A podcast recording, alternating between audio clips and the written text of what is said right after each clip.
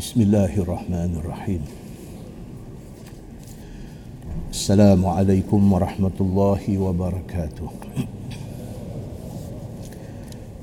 إن الحمد لله نحمده ونستعينه ونستهديه ونستغفره. ونعوذ بالله من شرور أنفسنا ومن سيئات أعمالنا. من يهد الله فلا مضل له ومن يضلل فلا هادي له. أشهد أن لا إله إلا الله وحده لا شريك له وأشهد أن محمدا عبده ورسوله. ونصلي ونسلم على هذا النبي الكريم سيد المرسلين. وعلى آله وصحبه أجمعين. أما بعد. أيها المؤمنون اتقوا الله. أوصيكم وإياي بتقوى الله. فقد فاز المتقون. muslimin dan muslimat dirahmati Allah Subhanahu wa taala. Di dalam sebuah hadis. عن عبد الملك بن عمير رضي الله عنه قال استعمل عمر بن الخطاب أبا عبيدة بن الجراح على الشام وعزل خالد بن الوليد قال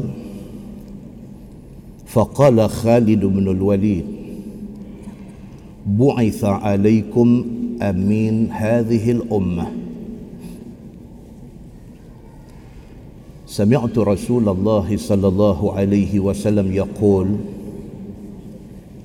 أمين هذه الأمة أبو عبيدة بن الجراح.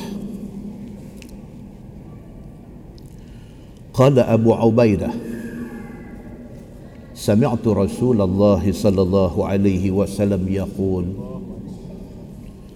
خالد سيف من سيوف الله عز وجل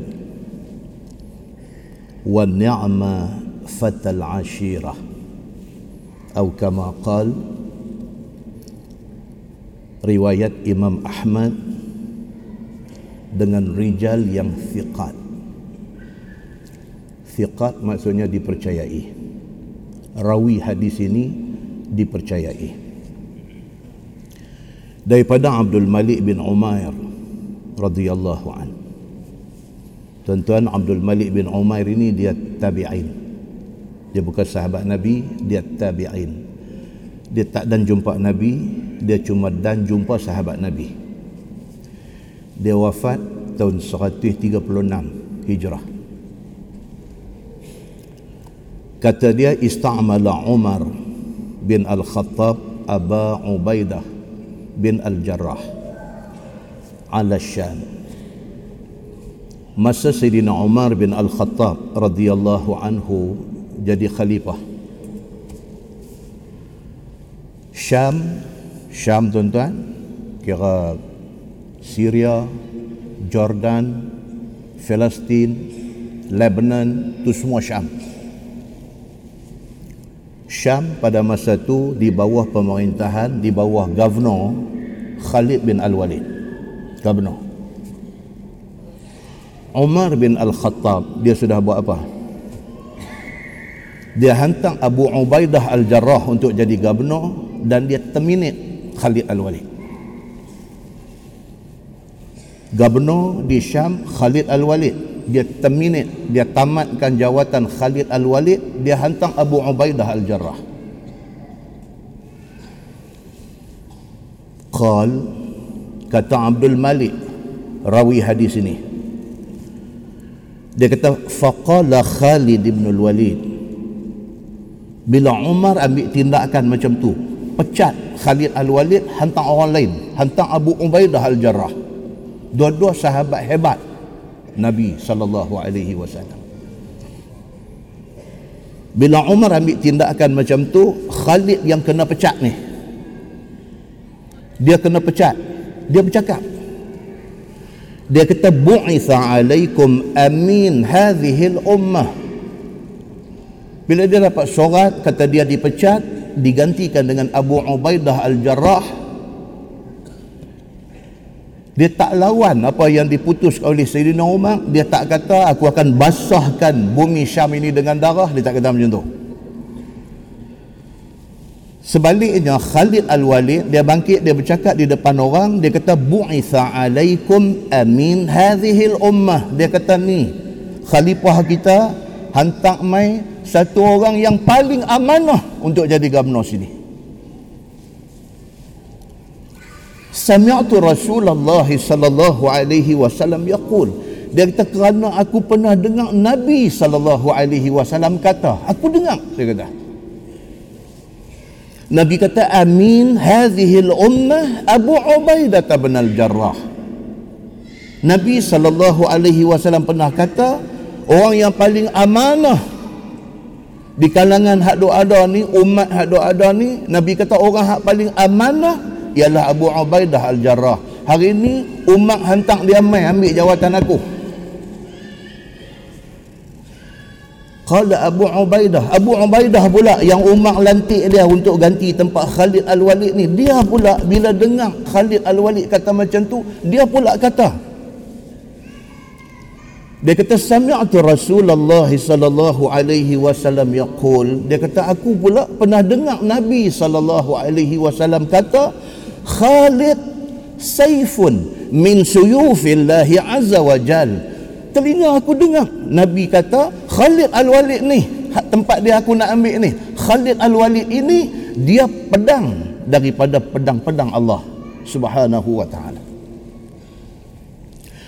Wa ni'mal fatal ashirah. Kata Abu Ubaidah Al-Jarrah Nabi kata Khalid Al-Walid ni mana-mana umat, mana-mana masyarakat yang dapat orang macam dia, mereka dapat orang yang paling baik, pemuda paling baik dalam masyarakat itu. Muslimin dan muslimat dirahmati Allah sekalian. Hadis ni nak abang dekat kita. Sahabat Nabi Ridwanullah alaihim ajma'in. Mereka ni Nabi, Nabi sudah bleach. Nabi sudah kelorok hati mereka. Hati mereka bersih. Nabi sudah bleach, sudah buah peluntur, sudah bubuh kelorok hati mereka. Hati mereka bersih. Mereka melihat amanah, mereka melihat jawatan, mereka melihat tanggungjawab ini sebagai satu bebanan, bukan satu benda yang nak direbutkan. Kalau dilantik, itu amanah Allah bagi. Kalau sekalinya diambil balik, itu kurnia Allah. Dia dah tak tanggung dah amanah yang berat di atas bau dia. Maka mereka jadi manusia yang tidak hubur riasah yang tidak jadi gila dengan jawatan. Mereka tak jadi orang yang kecewa bila tak ada jawatan.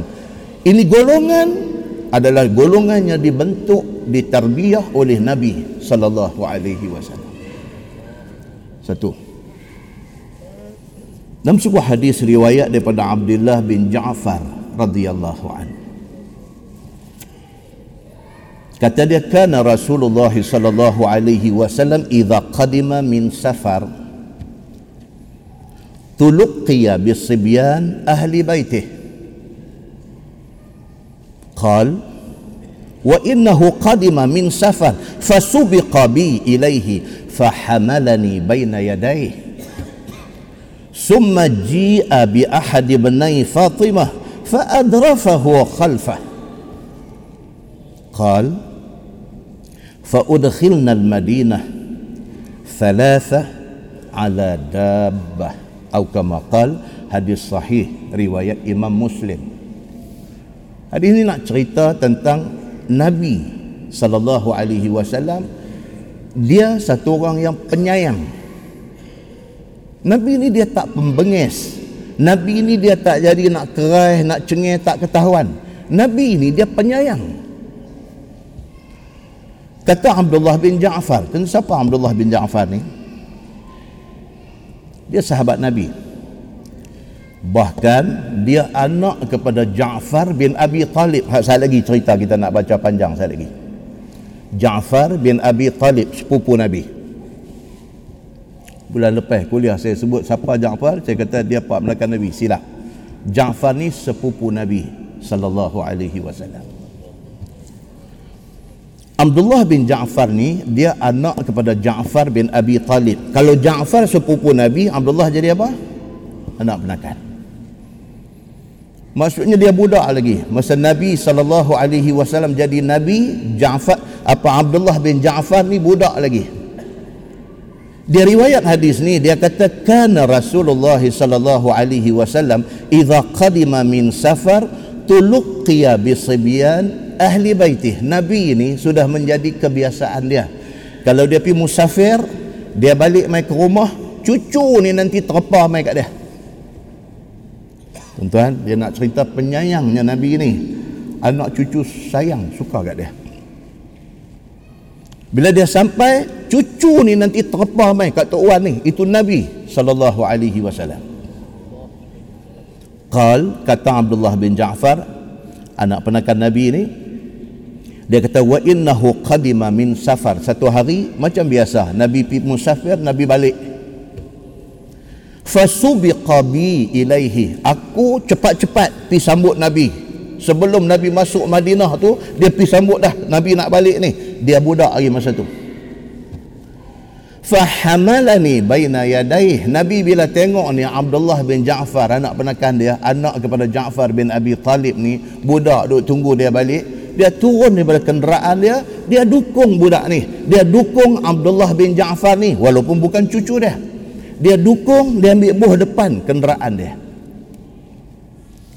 Summa ji'a bi ahad ibnai Fatimah. Lepas itu salah seorang daripada anak Fatimah. Dia kata tak tahu Hasan atau Husain. Lari mai. Abdullah bin Ja'far sudah duduk atas kenderaan sama dengan Nabi. Baru cucu mai apa Nabi buat? Dia kata fardafahu khalfah. Nabi turun ambil cucu ni buah belakang. Oleh kerana hamai kendian Abdullah anak kepada Ja'far bin Abi Talib mai dulu kau ni dah duduk depan. Dia tak tukang. Dia jaga hati walaupun budak-budak. Kalau alih di belakang buah cucu depan pun boleh. Tapi Nabi SAW dia tak buat macam tu anak benakan mai dulu anak benakan dah duduk depan. Cucu mai walau sayang cucu ni sampai macam mana hang duduk belakang aku. Qal kata Abdullah bin Ja'far rawi hadis ni. Dia kata fa udkhilna al-Madinah salasatan ala dabbah. Kami bertiga balik masuk ke Madinah ni satu kenderaan naik tiga orang. Aku depan Nabi belakang aku belakang sekali anak Fatimah. Dia kata tiga-tiga masuk dalam Madinah. Nabi wasallam penyayang dia sampai ke budak-budak dia jaga apatah lagi orang tua-tua?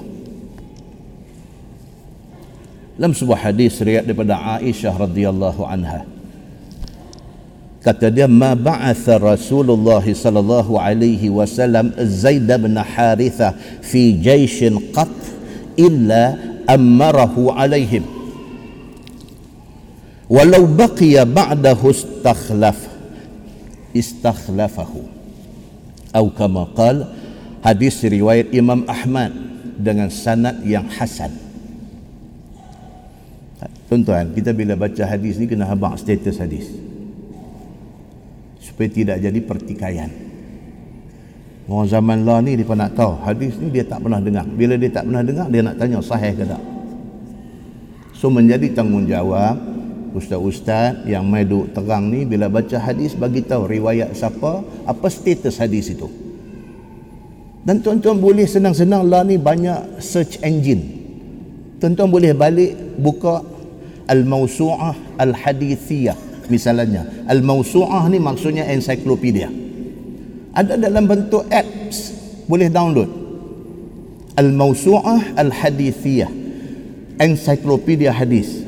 Tuan-tuan masukkan sebahagian daripada perkataan yang ada dalam hadis yang ustaz tu baca pap, pap, pap, search dia akan keluar tuan-tuan. Dia akan keluar hadis itu apa status dia. Ulama hadis mana kata apa hadis itu supaya apa? Masyarakat lebih berilmu satu. Yang kedua kita yang bercakap lebih amanah dengan Allah dan Nabi sallallahu alaihi wasallam. Very important. Sudah hadis ni daripada Aisyah radhiyallahu anha dia kata ma ba'atha Rasulullah sallallahu alaihi wasallam Zaid Zaid ibn Harisah fi jaishin qat illa amarahu alaih Nabi sallallahu alaihi wasallam kalau dia hantar Zaid bin Harisah siapa tuan-tuan? Zaid bin Harisah ni siapa? Anak angkat Nabi. Oh tuan-tuan kalau baca hadis jumpa nama Zaid bin Harisah jumpa nama anak dia. Anak dia nama Usamah bin Zaid. Dia Zaid bin Harisah. Zaid bin Harisah ni dia start dengan dia jadi khadam kepada Khadijah beberapa tahun. Khadijah ambil Zaid ni jadi khadam dia selama beberapa tahun kemudiannya Nabi sallallahu alaihi wasallam merdekakan Zaid dan ambil Zaid jadi anak angkat dia cerita kata Nabi sallallahu alaihi wasallam sayang Zaid ni banyak hadis cerita bila sebut kata Zaid dia sebut hibbu Rasulullah sallallahu alaihi wasallam.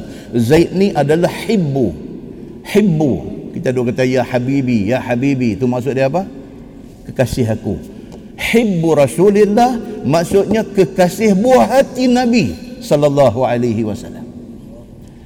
Bila jumpa nama Zaid bin Harisah, bila jumpa nama Usamah bin Zaid bin Harisah, hadis akan masuk. Dia kata apa? Hibbu rasulillah. Ini kekasih hati buah hati kesayangan nabi sallallahu alaihi wasallam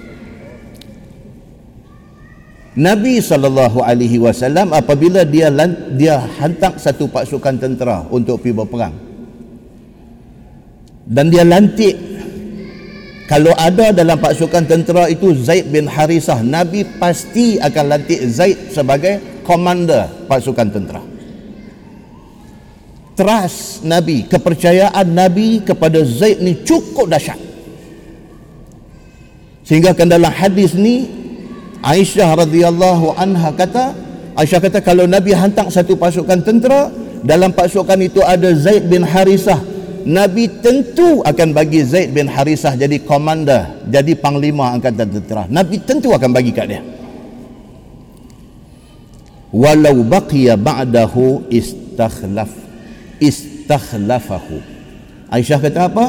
Kalaulah pada pendapat Aisyah.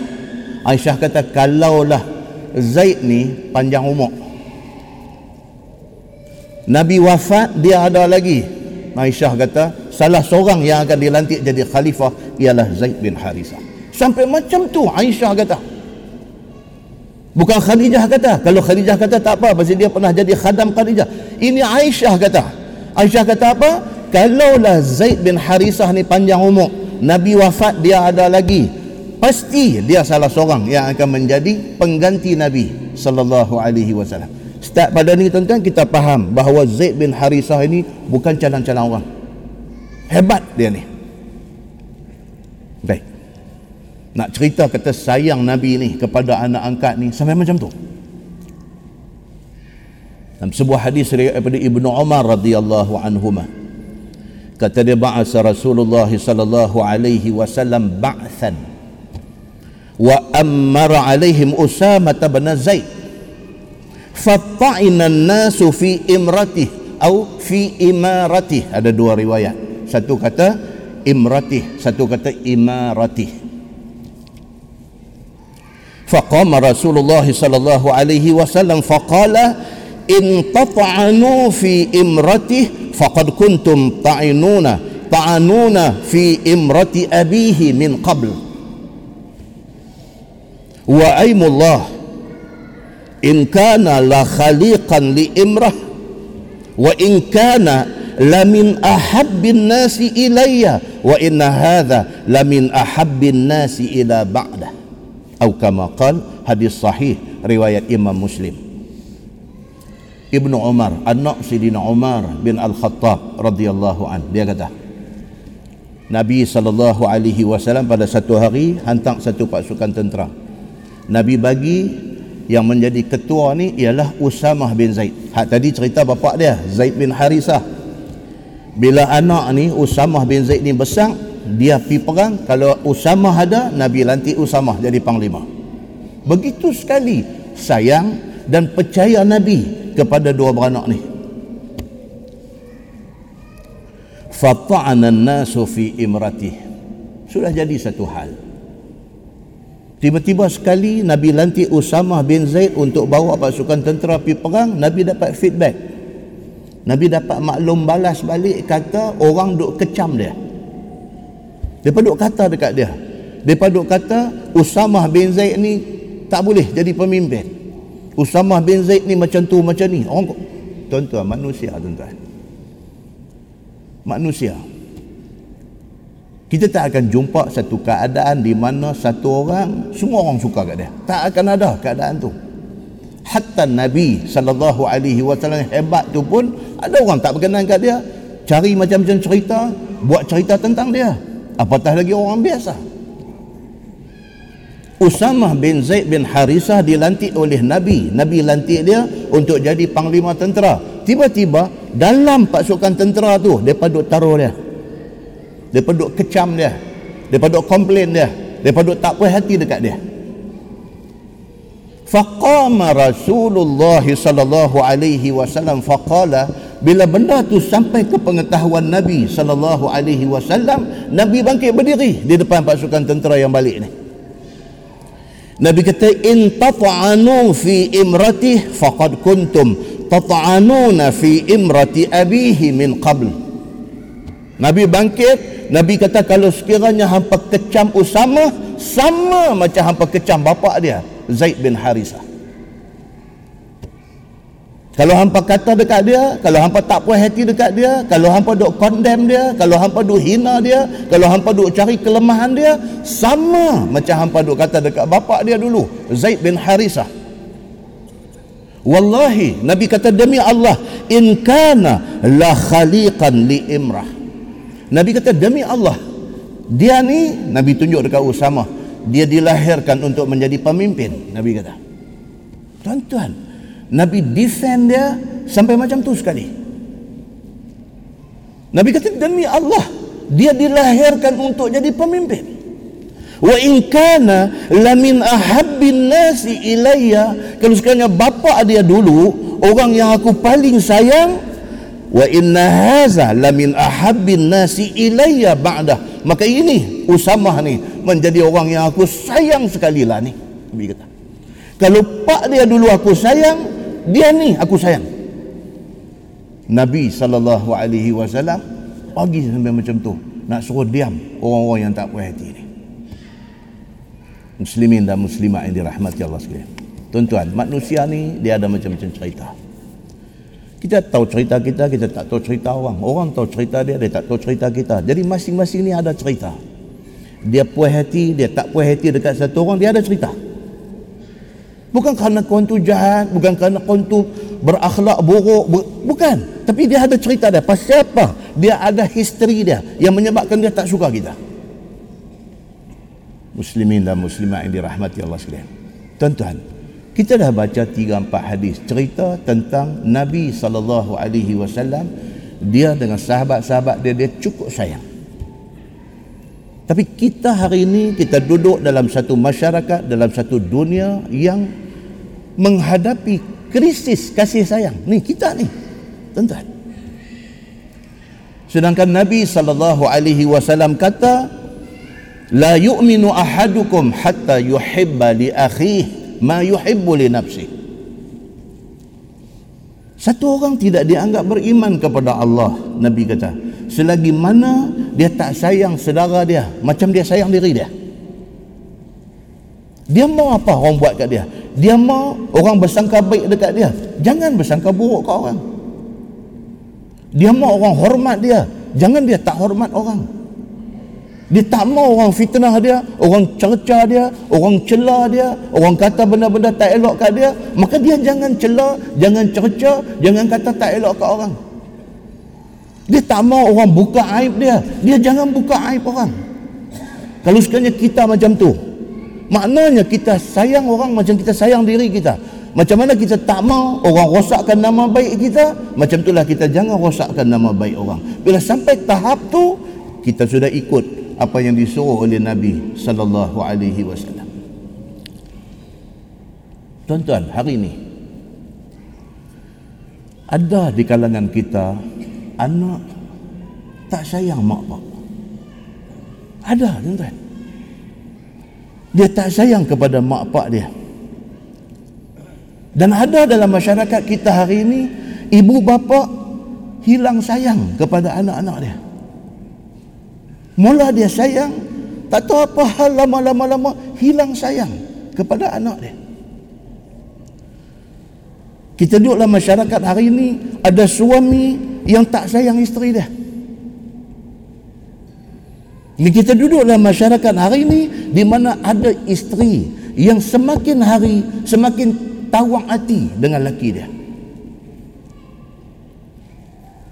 Kita duduk dalam masyarakat abang, adik tak ada kasih sayang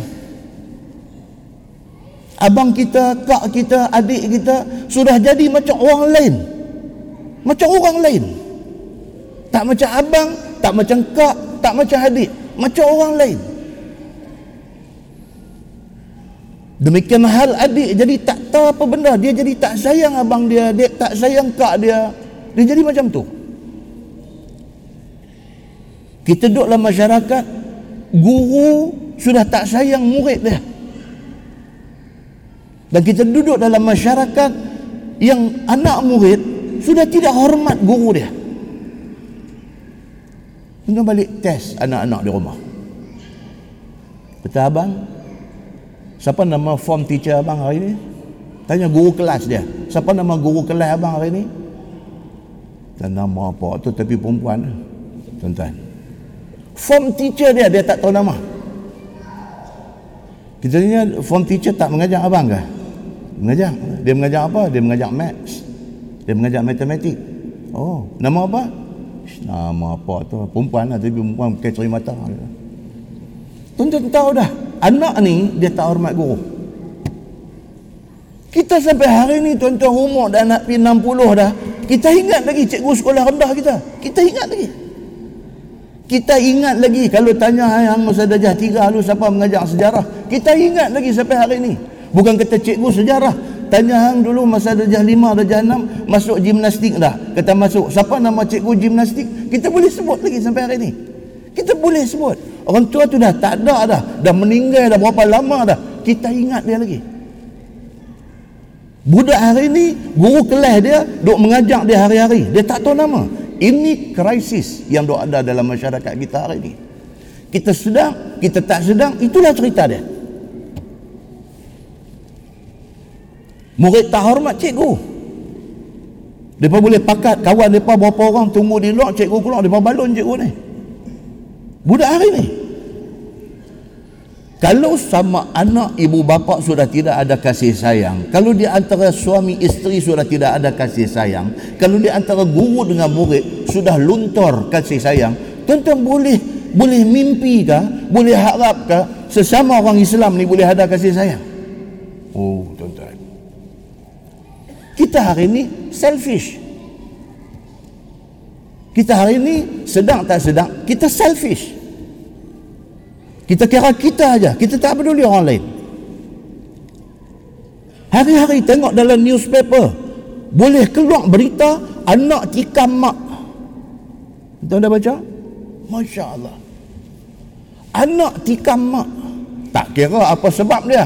Kerana dia penagih dadah ke? Kerana dia mabuk ke? Itu soal lain. Soalnya dia anak yang dipitikam tu mak.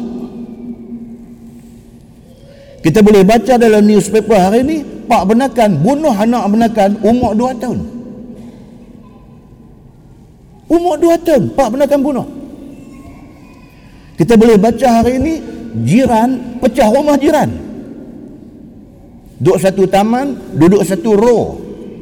Dia boleh pecah rumah jiran. Dan bila dapat tangkap, mak pak dia pergi jadi lawyer, mempertahankan anak dia. Ini masyarakat yang kita duduk hari ini. Kerana parking, parking lot di kawasan rumah flat boleh jadi bergaduh dua keluarga besar. Parking lot tu kawan nak duduk rumah ground floor, dia pergi bubuh timba, tanda kata hak tu dia punya. Kawan duduk tingkat atas, dia kata hang bila yang hang pajak tempat ni? Hang bayar ke apa ke? Dia balik dia alih timba dia parking kereta dia jadi hal selfish. Masing-masing penting diri sendiri Masing-masing tak peduli orang lain. Tuan-tuan, itu masyarakat kita duk hari ini. Hari ini adik-beradik ditimpa musibah. Jiran tetangga ditimpa musibah. Kawan rakan kita ditimpa musibah. Kita tak simpati, kita boleh kata padan muka dekat dia. Tentu boleh bayang tak masyarakat apa yang kita duduk-duduk hari ini. Masya Allah tuan-tuan. Masjid punya kuliah pengajian tiap-tiap malam. Di mana silap? Di mana tak kena dia? Ni Masjid Pahim ni jadual kuliah tu dia. Nalam yang besar. Bubuh bukan sekeping, berapa keping duduk ada itu. Penuh tiap-tiap malam kuliah. Tapi pasal apa masyarakat macam ni? Muslimin dan muslimat yang dirahmati Allah sekalian. Allahu Akbar. Apa nak jadi dengan kita ni? tuan-tuan puan-puan muslimin muslimat yang dirahmati Allah sekalian mai kita bina balik hubungan baik sesama kita bina balik. Tak mau ni ni semua hak kita duk sebut contoh hak duk keluar dalam surat abang hak kita duk baca ni kita tak mau benda ni berterusan. Kita start balik kita bina balik hubungan baik sesama kita. Kita satu agama kita satu bangsa. Kalau satu lidi tidak boleh buang satu lungguk sampah. Tapi kalau lidi-lidi ini bersatu menjadi satu penyapu dia boleh buang lungguk sampah tu sikit-sikit-sikit. Satu hari dia boleh hilang lungguk sampah yang ada di depan kesimpulan dia apa tuan-tuan? Kalau kita tak boleh buat baik jangan buat jahat. Kalau kita tak boleh buat baik kita tak boleh nak buat keluar duit tolong dia. Kita tak boleh nak pergi jumpa bermanis muka dengan dia. Jangan kita cerca dia. Jangan kita maki dia. Jangan kita fitnah dia. Jangan kita rosakkan hubungan kemasyarakatan kita dengan dia. Mudah-mudahan mukadimah itu memberi manfaat kepada kita insya-Allah kita menggunakan Bahrul Mazi jilid 21 Bahrul Mazi jilid 21 muka surat 120 bawah sekali. Masalah dia kata orang kafir musyrikin yang mati di perang badar itu 70 dan yang ditawan juga 70 Tuan-tuan muslimin dan muslimat yang dirahmati Allah sekalian. Cerita perang badar semua orang familiar dengan perkataan badar ni. Semua orang familiar. Saya dulu belajar college Islam Kelang. Di college Islam ada satu badan. Dia panggil badar. Badar short form kepada badan dakwah dan rohani. College Islam Kelang. Badar. Asal daripada nama apa? Nama perang Badar. Pasal perang tu dipanggil perang Badar? Kerana di lokasi berlaku perang itu ada satu telaga. Tuan-tuan orang Arab, telaga ni satu benda yang sangat berharga sebab dia duduk negeri tak ada air. Bila ada telaga, bila ada wadi, kawasan yang ada air, itu satu kurnia Allah kepada mereka sama macam kita daripada Madinah kita nak mai ke Mekah nak buat umrah kan nak buat haji ke apa ke semua kita akan singgah di satu tempat nama Bir Ali ataupun Abyar Ali Bir tu daripada perkataan Bi'run. Bi'run makna dia telaga. Abyar plural dia. Telaga-telaga orang Arab telaga ni important dalam hidup mereka. So yang kata perang badar ini ada satu orang nama dia Badar. Dia korek telaga di situ. Dinamakan tempat itu badar. Berlaku perang di situ dinama perang badar. That's it. Itu asal cerita dia berlaku hari Jumaat. Perang badar ni adalah perang pertama yang terpaksa dilalui oleh umat Islam. Padahal Islam masih lagi sikit minoriti pada masa itu dia berlaku pada hari Jumaat 17 Ramadan tahun 2 Hijrah. Nabi baru dua tahun tahun yang kedua masuk ke Madinah. Jadi perang ni. Jadi pula 17 Ramadan tengah puasa bila difardukan puasa ke atas umat Islam? Bila? Bulan Syaban tahun 2 Hijrah. Maknanya Syaban Ramadan. Bulan Syaban difardukan puasa bulan Ramadan sudah jadi perang. Perang dalam bulan puasa. Sudahlah perang itu perang pertama berlaku pula dalam bulan puasa. Umat Islam pula sikit minoriti pada masa itu. Dahsyat geter yang terpaksa dilalui oleh Nabi dan para sahabat Nabi ridwanullah alaihim ajma'in. Perang Badar di antara perang yang Allah sebut dalam Quran. Bukan semua perang yang jadi Allah sebut dalam Quran, tapi Badar di antaranya, Hunain di antaranya. Ada beberapa perang sahaja yang Allah sebut dalam Quran. Dalam surah Ali Imran ayat 1 2 3. Tuhan kata walaqad nasarakumullahu bi badrin wa antum adhillah fattaqullaha la'allakum tashkurun Allah sebut dalam ayat tu dan sesungguhnya Allah sudah tolong kamu ketika perang Badar.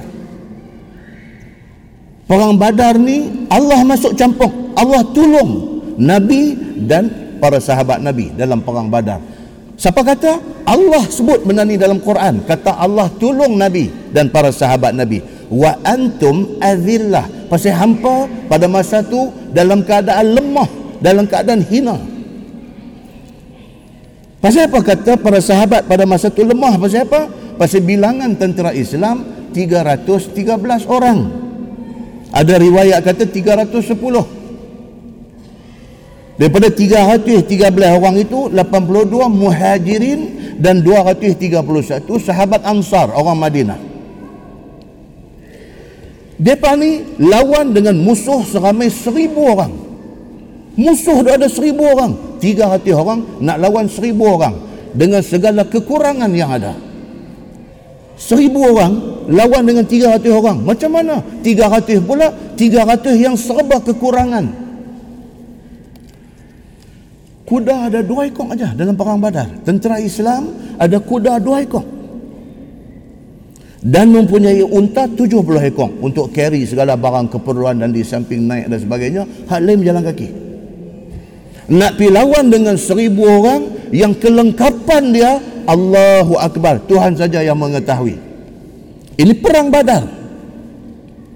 Dan akhirnya dalam sahih Al-Bukhari kata Quraisy mati 70 orang kena tawan 70 orang. 70 orang yang mati itu tangan Sayyidina Ali bin Abi Talib saja 18 orang. Dia saja bunuh 18 orang. Ni yang kata Ali bin Abi Talib ni. Tangan dia saja 18 orang mati. Di pihak Islam 14 orang yang mati syahid. Tuan-tuan ini sejarah yang kita kena tahu. Sampai hari ini perang badar ni selain dia dipanggil Ghazwatu Badrin. Perang badar dia juga dipanggil sebagai Badar Al-Kubra dipanggil. Perang badar yang besar. Besar ujian kepada Nabi dan kepada para sahabat Nabi ridwanullah alaihim ajma'in. Tuan-tuan muslimin dan muslimat yang dirahmati Allah sekalian ada orang dia ada orang dia jenis otak dia jenis suka fikir macam-macam. Kan macam baru ni saya kuliah di Taman Brown. Satu orang mai tanya lepas habis kuliah. Ustaz saya kena duduk terfikir. Dia kata apa dia apa siapa? Dan dia kata syurga neraka ni ada tak lagi? Dia fikir benda aku tu kan. Oh saya kata ada ada. Mana kita tahu kata ada? Ada orang dari jenis macam ni kan. Bagi kita kita kita dah duk baca tu kita tak tak kisahlah benda tu. Tapi ada orang dia nak kata dia ni kritis ke ataupun dia apa tak tahu. Dia dia kata surga neraka ni bertitik bertitik saya ada lagi bertitik. Saya kata ada lah. Apa bukti? Kata ada. Tentu kita duk baca surah Al-Fil Alam tara kaifa fa'ala rabbuka bi ashabil fil Alam yaj'al kaidahum fi tadlil wa arsala alaihim tayran ababil tarmihim bi hijaratin min sijil burung ababil ni dia bawa batu-batu dari neraka sijil kalau neraka tak ada, mana burung ni nak pergi ambil batu tu main duk lepak? Maka ada dah lah. Oh betul tak no? Betul. Saya pula duk balik dua hari tak ada orang duk fikir benda macam ni kan. Lah, syurga, syurga. Dia dan syurga pula lah kan. Dia macam tu. Tuan-tuan, muslimin dan muslimat yang dirahmati Allah sekalian. Kita ada benda kita disuruh fikir, kita fikir hal tu. Hak benda kita tak disuruh fikir, tak fikir sayang tenaga kita ni kita guna untuk benda yang bermanfaat jangan duk fikir benda yang pelik-pelik ni baik ada satu sahabat Nabi nama Zaid bin Arqam Zaid bin Arqam. Satu hari mai satu orang sudah tanya kepada Zaid bin Arqam ni. Dia kata kam ghazan Nabi sallallahu alaihi wasallam min ghazwah qal tis'a asyarah hadis sahih riwayat al-Bukhari. Satu orang sudah tanya Zaid bin Arqam. Dia kata Nabi ni masa hidup dia Nabi perang berapa kali? Dia nak tahu. Nama dia ni Abu Ishaq. Dia ni daripada kalangan tabi'in. Dia tak ada jumpa Nabi so dia jumpa dengan sahabat Nabi. Sahabat Nabi ni siapa? Zaid bin Arqam. So dia tanya Zaid bin Arqam. Dia kata Nabi dulu dulu dengar cerita kata dulu ada perang badar ada perang Uhud ada perang khandak ada perang Hunain. Macam-macam perang. Tak Nabi itu sendiri dia berapa kali dia pergi perang? Tanya Zaid kata apa? Zaid bin Arqam kata tis'a. Nabi sallallahu alaihi wasallam sendiri dia doa ada dalam 19 kali peperangan.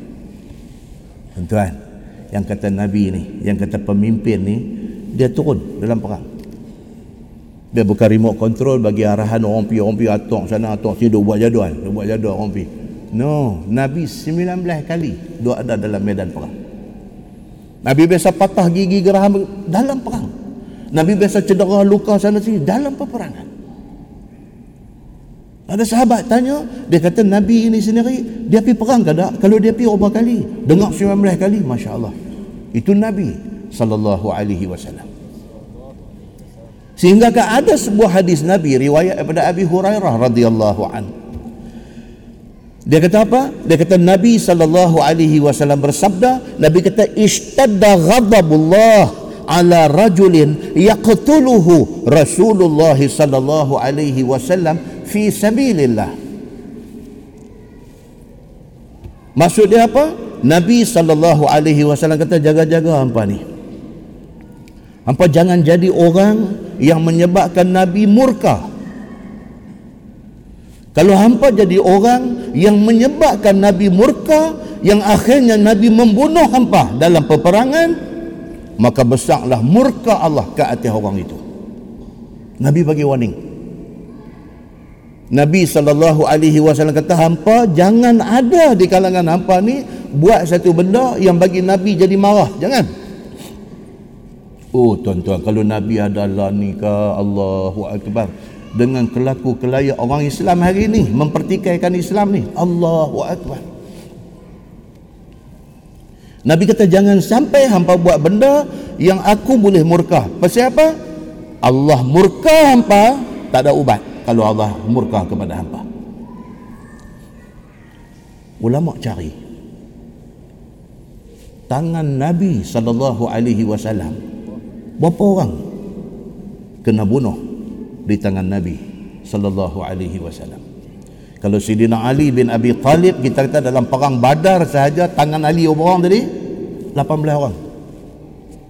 Nabi sallallahu alaihi wasallam, Nabi Muhammad sallallahu alaihi wasallam selama 19 kali turun perang tu berapa orang yang terkorban di tangan Nabi? Orang cari, ulama cari hadis-hadis riwayat yang ada nak cari jawapan kepada persoalan ini. Imam Abdul Razak As-San'ani di dalam kitab dia Al-Musannaf. Dia tulis. Dia kata wa amma Ubay bin Khalaf. Faqala wallahi la aqtulanna Muhammadan. Ini catatan cerita satu orang yang bernama Ubay bin Khalaf. Dia ni. Dia kafir musyrikin Mekah dia punya meluat dekat Nabi Muhammad ni dia punya melugai dengan Nabi Muhammad ni dia tak boleh dengar nama Nabi Muhammad ni. Sampai dia kata di depan semua orang Quraisy ni dia kata wallahi la aqtulanna Muhammadan. Demi Allah dia kata aku sumpah depan hampa semua. Aku akan bunuh Muhammad satu hari. masya-Allah. Fa balagha dhalika Rasulullah sallallahu alaihi wasallam. Cerita dia cakap ni sampai ke Nabi sallallahu alaihi wasallam. Ada orang dengar dia cakap cari bulu rumah dengar. Dia pergi habaq dekat Nabi. Dia berkata ya Rasulullah Ubay bin Khalaf dia sumpah wallahi. Kapiak pun sumpah wallahi juga? Wallahi dia kata aku akan bunuh Muhammad dia kata. Beritahu kat Nabi. Faqala Nabi sallallahu alaihi wasallam. Nabi kata bal ana aqtuluhu insyaallah Nabi jawab macam tu eh Nabi kata no aku yang akan bunuh dia. Sudah. Dia sumpah depan orang dia nak bunuh. Satu hari Muhammad ni mati tangan aku. Bila sampai berita ni dekat Nabi Nabi kata no aku yang akan bunuh dia. Cakap Nabi tu patah balik pergi dia pula. Dia ada tuan-tuan dalam masyarakat ni dia dulu-dulu dia. Dia dengar dia pergi abang dia dengar dia pergi abang dia pergi terantuk ni seronok Dia berpihak balik dekat Ubay bin Khalaf ni. Fantalaqa rajul mimman sami'a dhalika minan Nabi sallallahu alaihi wasallam ila Ubay bin Khalaf. Ada seorang hak dengar Nabi kata ni pula lari pi ke Ubay bin Khalaf, habaq dekat Ubay. Dia kata Ubay, hang kata nak bunuh Nabi, hang tahu Nabi jawab apa? Nabi kata no, Nabi yang akan bunuh hang. Ah, oh, dia kata. Faqila innahu lamma qila li Muhammad sallallahu alaihi wasallam ma qulta qala Nabi sallallahu alaihi wasallam bal ana aqtuluhu insyaallah. Bila habang Nabi kata no insyaallah aku yang nak, nak yang akan bunuh Ubay bin Khalaf. Dia pergi habang dekat Ubay ni. Fa afza'ahu dhalik. Dia dengar dengar terloncat dia ni. Pucat lesi. Jadi takut dia. Tadi masa cakap tak beringat benda ni patah balik mai kat dia sudah jadi takut sudah terkejut dia dan jadi cukup takut. Waqala dan dia kata unsyiduka billah asami'tahu yaqul zalik. Ni dia kata hang yang main habaq kat dia kata nabi kata lagu tu. Ni hang sumpah dengan nama Allah kata Muhammad kata lagu tu sungguh. Dia takut. Hang sumpah dengan nama Allah kata Muhammad kata dia nak bunuh aku. Hang sumpah? Qala na'am. Kau tu kata na'am wallahi nabi Muhammad kata tadi. Sudah. Fa waqa'at fi nafsihi benda tu betul-betul sudah menjadi satu satu masalah dalam hati dia. Dia sudah jadi takut. Li'annahum lam yasma'u Rasulullah sallallahu alaihi wasallam yaqul qawlan illa kana haqqan. Pasal apa? Di kalangan Arab Quraisy ni tahu sangat dah Nabi Muhammad ni dia bukan jenis sembang sana sini dia tak jenis tu Muhammad ni dia bercakap benda tu betul kalau Muhammad kata bukan dia bunuh aku, aku akan bunuh dia. Pi, dia kata benda ni akan jadi sungguh. Maka Ubay bin Khalaf ni duduk dalam keadaan takut. Ringkah di dalam kitab Musannaf ni dia kata apa? Sehingga berlaku perang Uhud. Bila berlaku perang Uhud, dia kata kharaja Ubay bin Khalaf ma'al musyrikin. Dia duduk dalam kumpulan kafir musyrikin, keluar pergi nak lawan Nabi dalam perang Uhud. Faja'ala yaltamisu ghafalatan nabi sallallahu alaihi wasallam liyahmila alaih. Dia masuk dalam perang Uhud tu dia tak peduli lain. Dia duk attack nabi ya. Pasal apa? Pasal dia tak mau hak nabi kata tu nabi nak bunuh dia tu dia tak mau benda tu jadi. Lebih baik dia bunuh nabi dulu. Dia kira begitu fayahulu rajul minal muslimin bainahu wa bainan nabi sallallahu alaihi wasallam dalam duk perang ni dalam duk perang ni. Nabi dengan Ubay bin Khalah dah duk nampak tapi ada orang lain kat tengah. Ada orang lain kat tengah. Falamma ra'a dhalika Rasulullah sallallahu alaihi wasallam qala li ashabi khallu anhu. Nabi sallallahu alaihi wasallam dalam pada dua perang nampak Ubay bin Khalaf sahabat-sahabat mai duk nak defend di depan Nabi. Nabi kata khallu anhu. Nabi kata hampa pi tepi. Aku nak berhadap dengan dia. Tuan-tuan Nabi sallallahu alaihi wasallam Nabi kita ni oh tuan-tuan dia cukup gentleman. Dia bukan kaki lari ni yang kata Nabi sallallahu alaihi wasallam ni sebelum ni hampa mai habaq kata Ubay bin Khalaf bersumpah nak bunuh aku. Dan dia habaq balik no aku yang akan bunuh dia. Tiba-tiba jadi perang Uhud dah nampak dah. Ada orang lain duk mai duk nak jadi penghalang nak jadi pendinding Nabi. Nabi kata khallu anhu. Hampa pi tepi. Aku nak beradab dengan dia Nabi kata. Fa akhadha al harba fajazalahu biha atau yaqul ramahu biha. Dia kata Nabi ambil satu benda tajam. Nabi tombak dia. Kena di antara baju besi dengan ni perisai muka ni. Sikit tu kena tang tu sikit dia. Nabi tombak dia kena tang tu sikit dia. Dalam cerita yang panjang di bawah tu dia kata darah pun tak nampak. Kena tu bukan kena tercacak kena senerih aja. Darah pun tak nampak. Dia meraung ni dalam ni dia kata apa? Faja'ala yakhur kama yakhur thawr ni yang kata Ubay bin Khalaf yang tadi wallahi aku nak bunuh Muhammad ni. Nabi tombak dia kena calak sikitnya dia. Meraung dalam ni dia kata apa? Kama yakhur thawr bunyi macam lembu kena sembelih.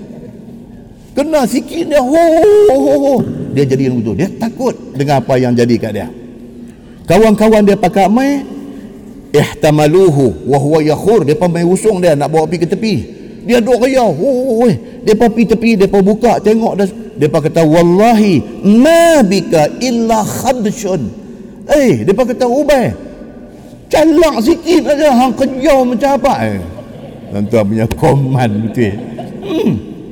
eh depa kata wallahi depa demi Allah ma bik illa khadshun apa ni tak ada apa pun calak sikit aja kayau macam dia jawab apa tuan-tuan? Dia kata wallahi law lam yusibni illa biriqih laqatalani dia kata demi Allah dia kata aku habaq ke abah bukan kata kena calak sikit. Kalau dia ludah aku aku mati dia tak dia tuan-tuan. Hebat tak Nabi ni? Last month kita baca hebat siapa? Sayyidina Umar bin Al-Khattab radhiyallahu an. Hebat Sayyidina Umar ni. Sampai sahabat ni nak mai jumpa dia duduk bertagak. Ingat lagi kuliah bulan lepas. Nak mai jumpa Sayyidina Umar nak tanya pasal satu ayat Quran duduk bertagak duduk, duduk teragak-agak nak jumpa ni. Gerun ke Sayyidina Umar ni? Haibah. Yang ada kat dia wibawa yang ada dekat dia. Kalau Umar macam tu Nabi sallallahu alaihi wasallam lebih lagi. Nabi cakap kata insya Allah aku akan bunuh dia. Dia ni dah jadi takut. Kena bercalak sikit. Dia kaya macam lembu kena semelih kawan-kawan dia kata hang merepet eh calak sikit aja hang punya kaya dia kata hampa tak tahu dia kata Muhammad dah kata dia nak bunuh aku. Bukan kata kena tombak calak sikit. Kalau dia ludah aku aku mati. Pasal dia dah kata dah benda tu. Dia kata macam tu. Qal kata rawi hadis dia kata apa? Fama labitha illa yawman au nahwa dhalik hatta mata ila nar sehari lepas itu mati dia. Dan mati dia mati kapiak di neraka muslimin dan muslimat yang dirahmati Allah sekalian dengan Islam dengan cerita Islam ni jangan main-main itu sebab Nabi tak boleh dengan orang-orang hak jenis duk menentang Islam ni Nabi tak boleh tuan-tuan bulan lepas tuan-tuan kita baca satu hadis cerita apa cerita Sayyidina Ali nak pergi Minang anak Abu Jahal bila tahu dekat Nabi, Nabi kata apa? Nabi kata, no. Sama dah hang ceraikan anak aku, Fatimah. Ataupun jangan menikah dengan anak Abu Jahal. Tuan-tuan, tuan-tuan confused tak? Abu Lahab dengan Abu Jahal ni. Kah ada di kalangan kita ingat Abu Lahab tu Abu Jahal lah? No. Abu Lahab orang lain. Abu Lahab ni pak penakan Nabi.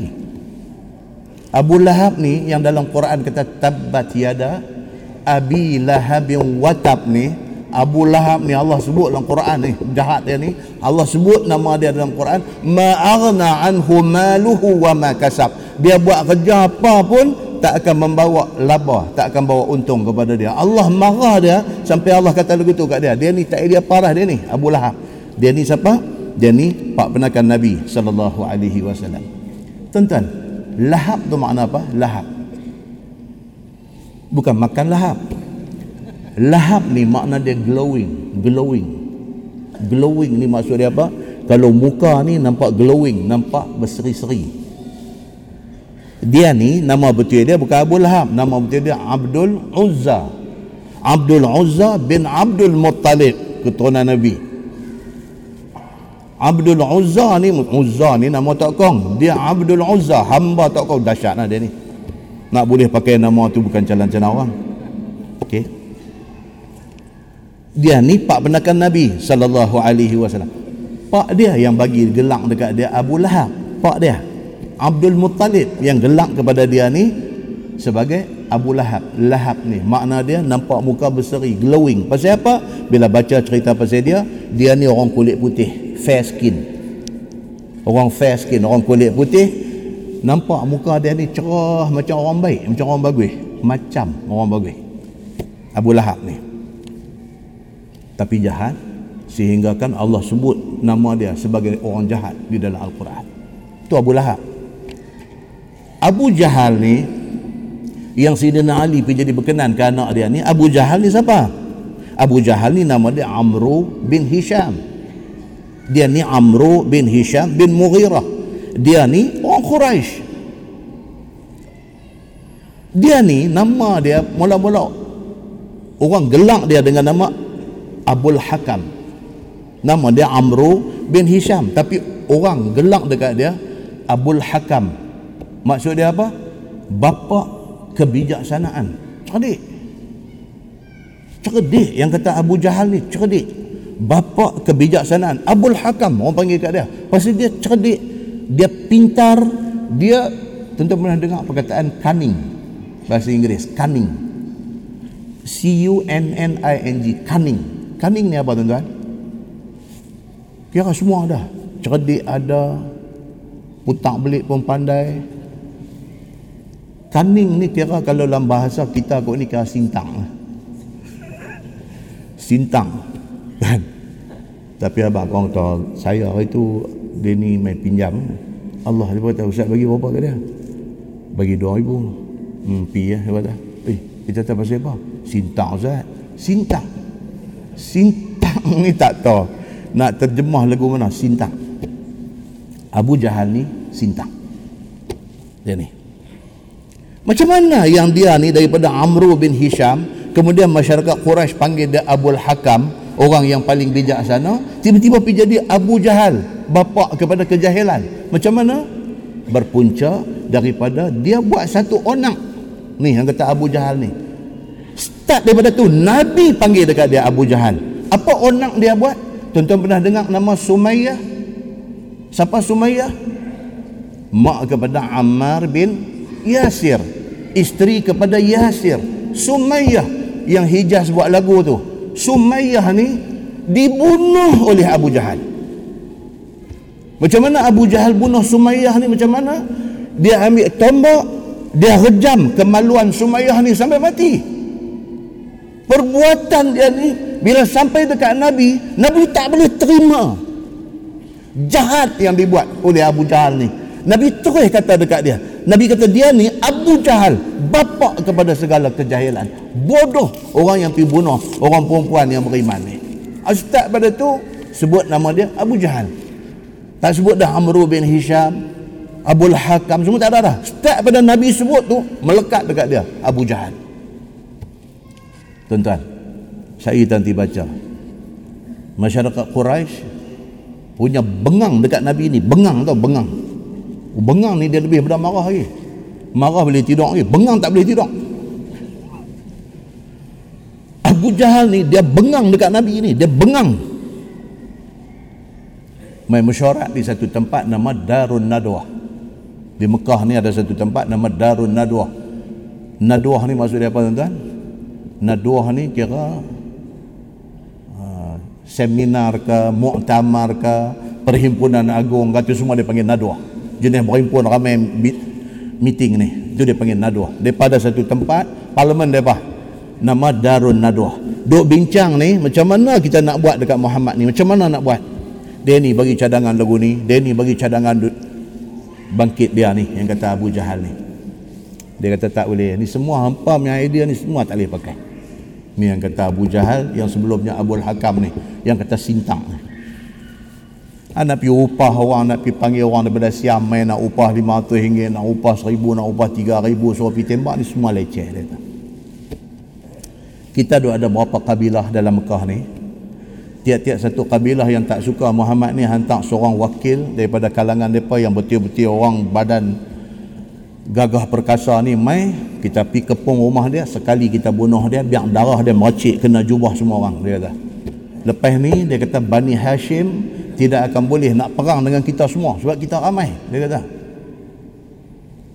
Pengurusi mesyuarat dengar-dengar dia kata inna hadha la ra'yun dia kata. Ha ni Arab ni. Inna hadha la ra'yun. Yang ni lah dia kata idea hak kita mau. Hebat ni kata Abu Jahal ni. Inna hadha la ra'yun inilah pendapat yang kita mau. Pakai dia punya. Cadangan dia pakai. Tu yang pergi kepung akhirnya tak berjaya mereka semua lena Nabi keluar daripada rumah dengan selamatnya. Ini Abu Jahal punya cerita ni. Tak apa tuan-tuan. Dia mati bila? Dia mati dalam perang badar. Dia mati dalam perang badan dah kena dah apa dah semua jatuh dia ada dalam kalangan orang yang terkorban dalam perang badan ni. Tapi dia tak mati lagi masa tu dia tak mati lagi.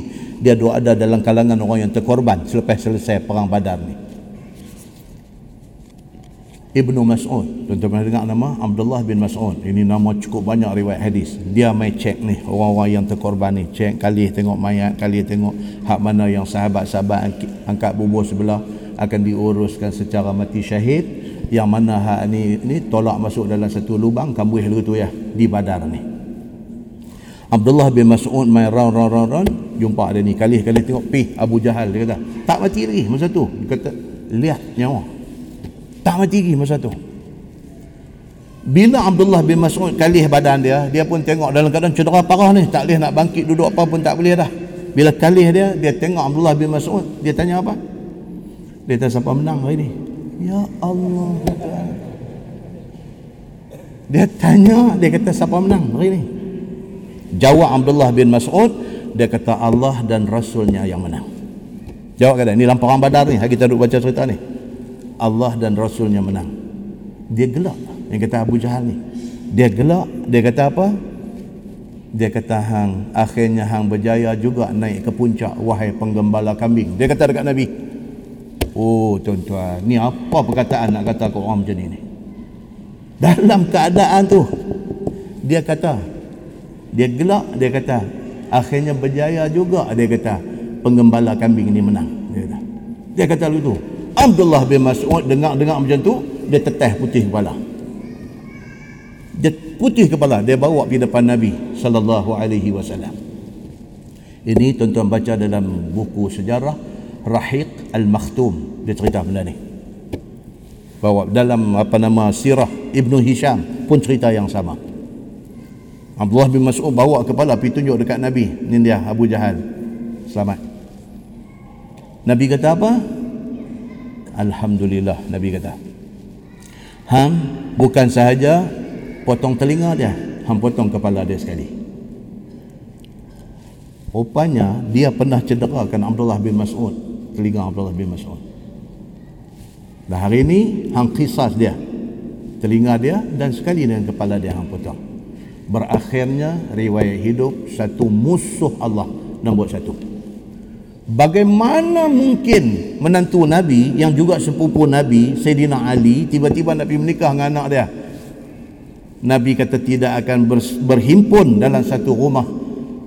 Anak aku menjadi madu kepada anak musuh Allah subhanahu wa ta'ala. Bila kita baca cerita tu semua baru kita tahu pasal apa Nabi sallallahu alaihi wasallam tak boleh terima Abu Jahal ini masuk di dalam keluarga dia muslimin dan muslimat yang dirahmati Allah sekalian. Baik. Dia kata bila telah berlaku yang demikian itu, yakni perang Badar ni, maka sudahlah orang kafir itu makin panas hati mereka itu, bengang. Depa jadi bengang. Perang yang pertama perang Badar, depa kalah.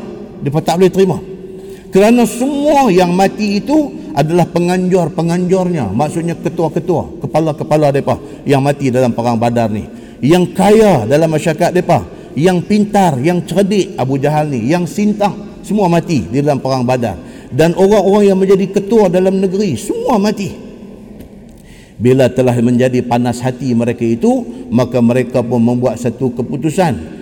Iaitu satu kumpulan besar di rumah tempat mesyuarat agung mereka yang bernama Darun Nadwah di dalam Mekah. Pi meeting. Lepas perang badar ni balik ke Mekah pi meeting di Darun Nadwa maka bangun bercakap seorang daripada orang yang bijak tu Abu Jahal lah. Dia bangun bercakap. Dia kata apa? Kita semua kena tuntut bela ke atas teru kita Muhammad dan sahabat-sahabat dia ni. Maka boleh kita dapat bela itu dengan senang apabila kita berhubung terus dengan raja besar negeri Habsyah. Ha yang ni nak cerita pasal pasal Najasyi. Yang ni cerita dia. Sebab depa dah dapat berita kata ada satu kumpulan sahabat Nabi di dalamnya ada ada Ja'far bin Abu Talib. Ada Ja'far. Ja'far ni sepupu Nabi. Depa ni Nabi sudah sudah suruh depa 80 orang hijrah ke Habsyah. So, dia kata apa? Now kita buat apa? Kita hantar orang kita pergi jumpa Raja Habsyah, jumpa Najasyi. Garam kunyit dia cukup-cukup. Supaya dia ambil tindakan kepada sahabat-sahabat Nabi yang diketuai oleh Ja'far ini. So dia ambil tindakan dekat depa ni serah dekat kita tahu kita nak ajak dia macam mana itu satu bentuk tuntut bela yang kita boleh buat. Dia fikir macam tu. Baik. Raja negeri Habasyah itu nama dia Ashamah. Nama dia Ashamah. Najasyi ni gelang. Sama macam raja Mesir digelang Firaun. Nama dia ada nama dia tapi dia digelar Firaun. Najasyi ni gelaran kepada pemerintah Habsyah. Habsyah ni di mana tuan-tuan? Habsyah ni di mana? Ethiopia. Hari ini Ethiopia. Ethiopia ni pula di mana? Kalau Arab Saudi itu Madinah, Mekah, turun mai ke hujung selatan Saudi ni Yaman. Yaman. Tepi Yaman tu laut Laut Merah. Lintah daripada Yaman, lintah Laut Merah tu masuk mai balik ni, ah di situlah tempat dia. Dia duduk sebelah dengan Eritrea. Dah pernah dengar nama negeri Eritrea. Dia ni mundur ni Allah yang mengetahui. Mundur dia ni. Duduk dalam uh, Afrika ni. Eritrea, lepas itu Ethiopia. Lepas itu ada sebelah dia Sudan, sebelah balik bawah ni Kenya, sebelah atas dia duduk di situ. Yang kata Habsyah ni. Depa hijrah ni daripada Mekah. Depa turun ke bawah ke Yaman ni, depa naik kapal ayang, lintas mai ke sebelah Eritrea ni depa masuk ke Habsyah. Pi jumpa raja Najasyi sebab Najasyi ni terkenal sebagai satu raja yang dia berpegang kepada ajaran Injil. Nabi kata hampa pi sana. Minta suaka politik minta perlindungan politik daripada Najasyi tu cerita dia. Baik. Kemudian apa jadi? Masalah dia kata. Keputusan mesyuarat kaum Quraisy di dalam mesyuarat agung mereka itu diutuskan dua orang yang bijak bercakap dan pandai putar belit. Nak hantar pergi jumpa Najasyi dengan bawa sekali hadiah yang besar untuk dipersembahkan kepada Raja Habsyah itu.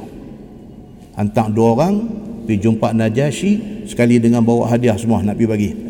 Bila sudah tetap keputusan mesyuarat itu maka mulalah mereka menghimpunkan hadiah yang nak dibawa kepada Raja Najasyi itu.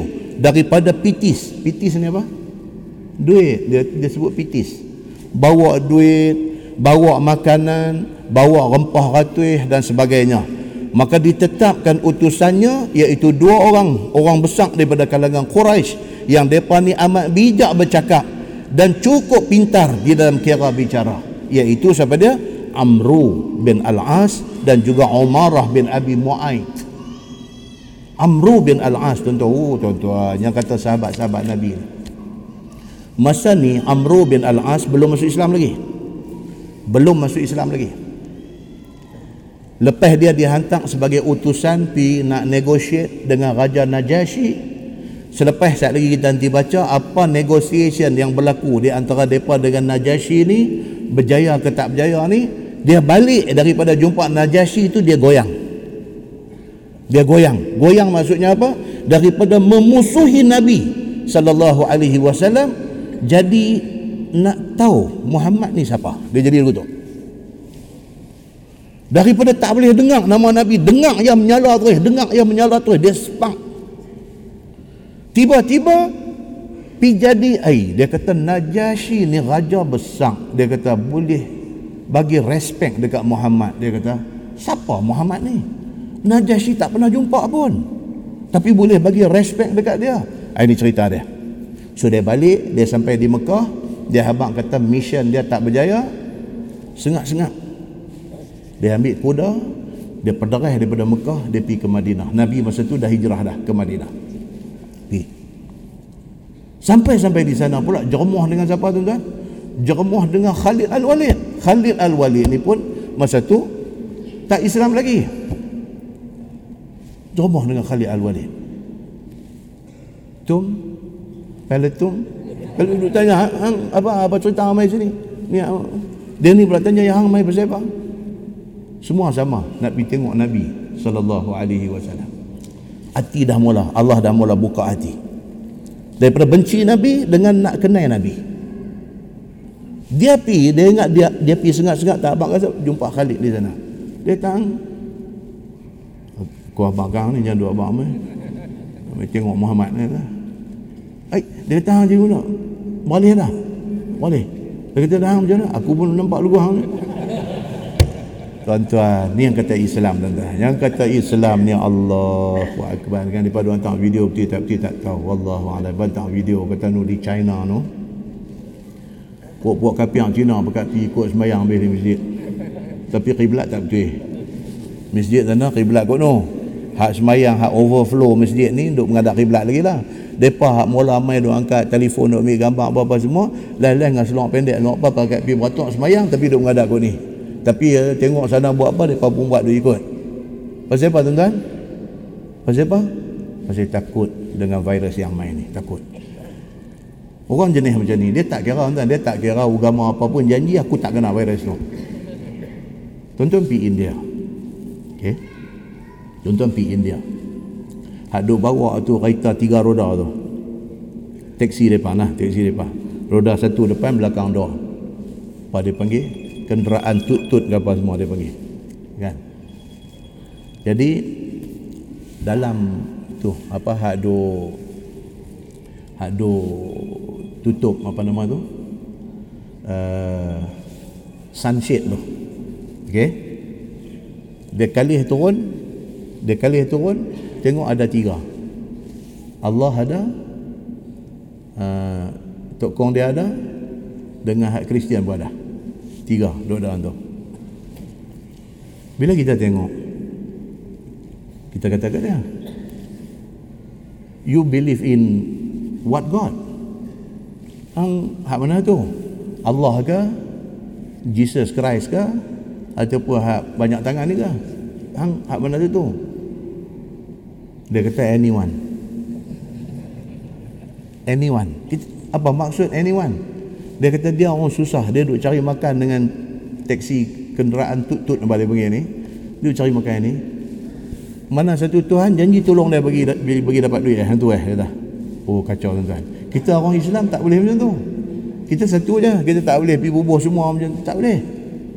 Tak boleh. Okey? So benda ni berlaku kepada puak-puak ni yang kata di China ni. Bila dah jadi macam ni dah jadi satu takut dengan virus yang kena ni apa tak takut? Tuan-tuan duk berdiri gedebum jatuh mati. Duk buat filem ya cerita zombie aja duk jadi lagu tu jadi sungguh. Takut tuan-tuan. Bila jadi kita ni pun duk dengar apa belah orang kena di Malaysia ni pun jauh-jauh. Nuh masuk daripada Singapura mai ada sikit hak kena di Sungai Buloh ada sikit. Tak mai lagi kepala batas ni cuba dia bawa kepala batas pun ada 25 kes mana ni pakai ni ya memang aja pakai ni ya Nampak tuan? Apatah lagi mereka yang duduk tu dalam situasi tu di China ni. Dia tak kira dah. Dia kira apa pun kira kalau Islam boleh macam mana settle benda ni, kami ikut lah. Buat mola ni, apa sembahyang kami ikut dulu. Apa band badan rokok, kami pun tengok macam mana mereka buat. Mereka bangun, mereka lagi sujud, mereka pun sujud. Dengan seluar pendek, apa semua macam-macam. Tuan-tuan, manusia ni tuan-tuan. Bila kena macam tu dengan Tuhan, dia cari. Dia cari. Dia tak kira siapa pun janji tolong dia muslimin dan muslimat yang dirahmati Allah sekalian maka dipilih Amru bin Al-As ni Amru bin Al-As ni punya cerita pula apa dia pun lepas balik daripada jumpa Najasyi ni dia pun nak kenal Nabi sallallahu alaihi wasallam akhirnya Amru bin Al-As ni masuk Islam kita potong tentang cerita dia saat akhirnya dia masuk Islam. Dalam sebuah hadis riwayat Ibn Ubah Uqbah bin Amir radhiyallahu an. Dia kata aslaman nas wa amana Amr bin Al-As. Atau kama qal hadis hasan riwayat Imam At-Tirmizi. Uqbah bin Amir kata apa? Dia kata aslaman nas. Bila hari pembukaan kota Mekah, Nabi pergi ke Madinah, Nabi comeback balik masuk ke kota Mekah, ramai ni musyrikin Mekah ni yang dulunya lawan Nabi pakai masuk Islam. Aslaman nas, ramai ni pakai masuk Islam. Pasal apa? Pasal takut. Pasal takut.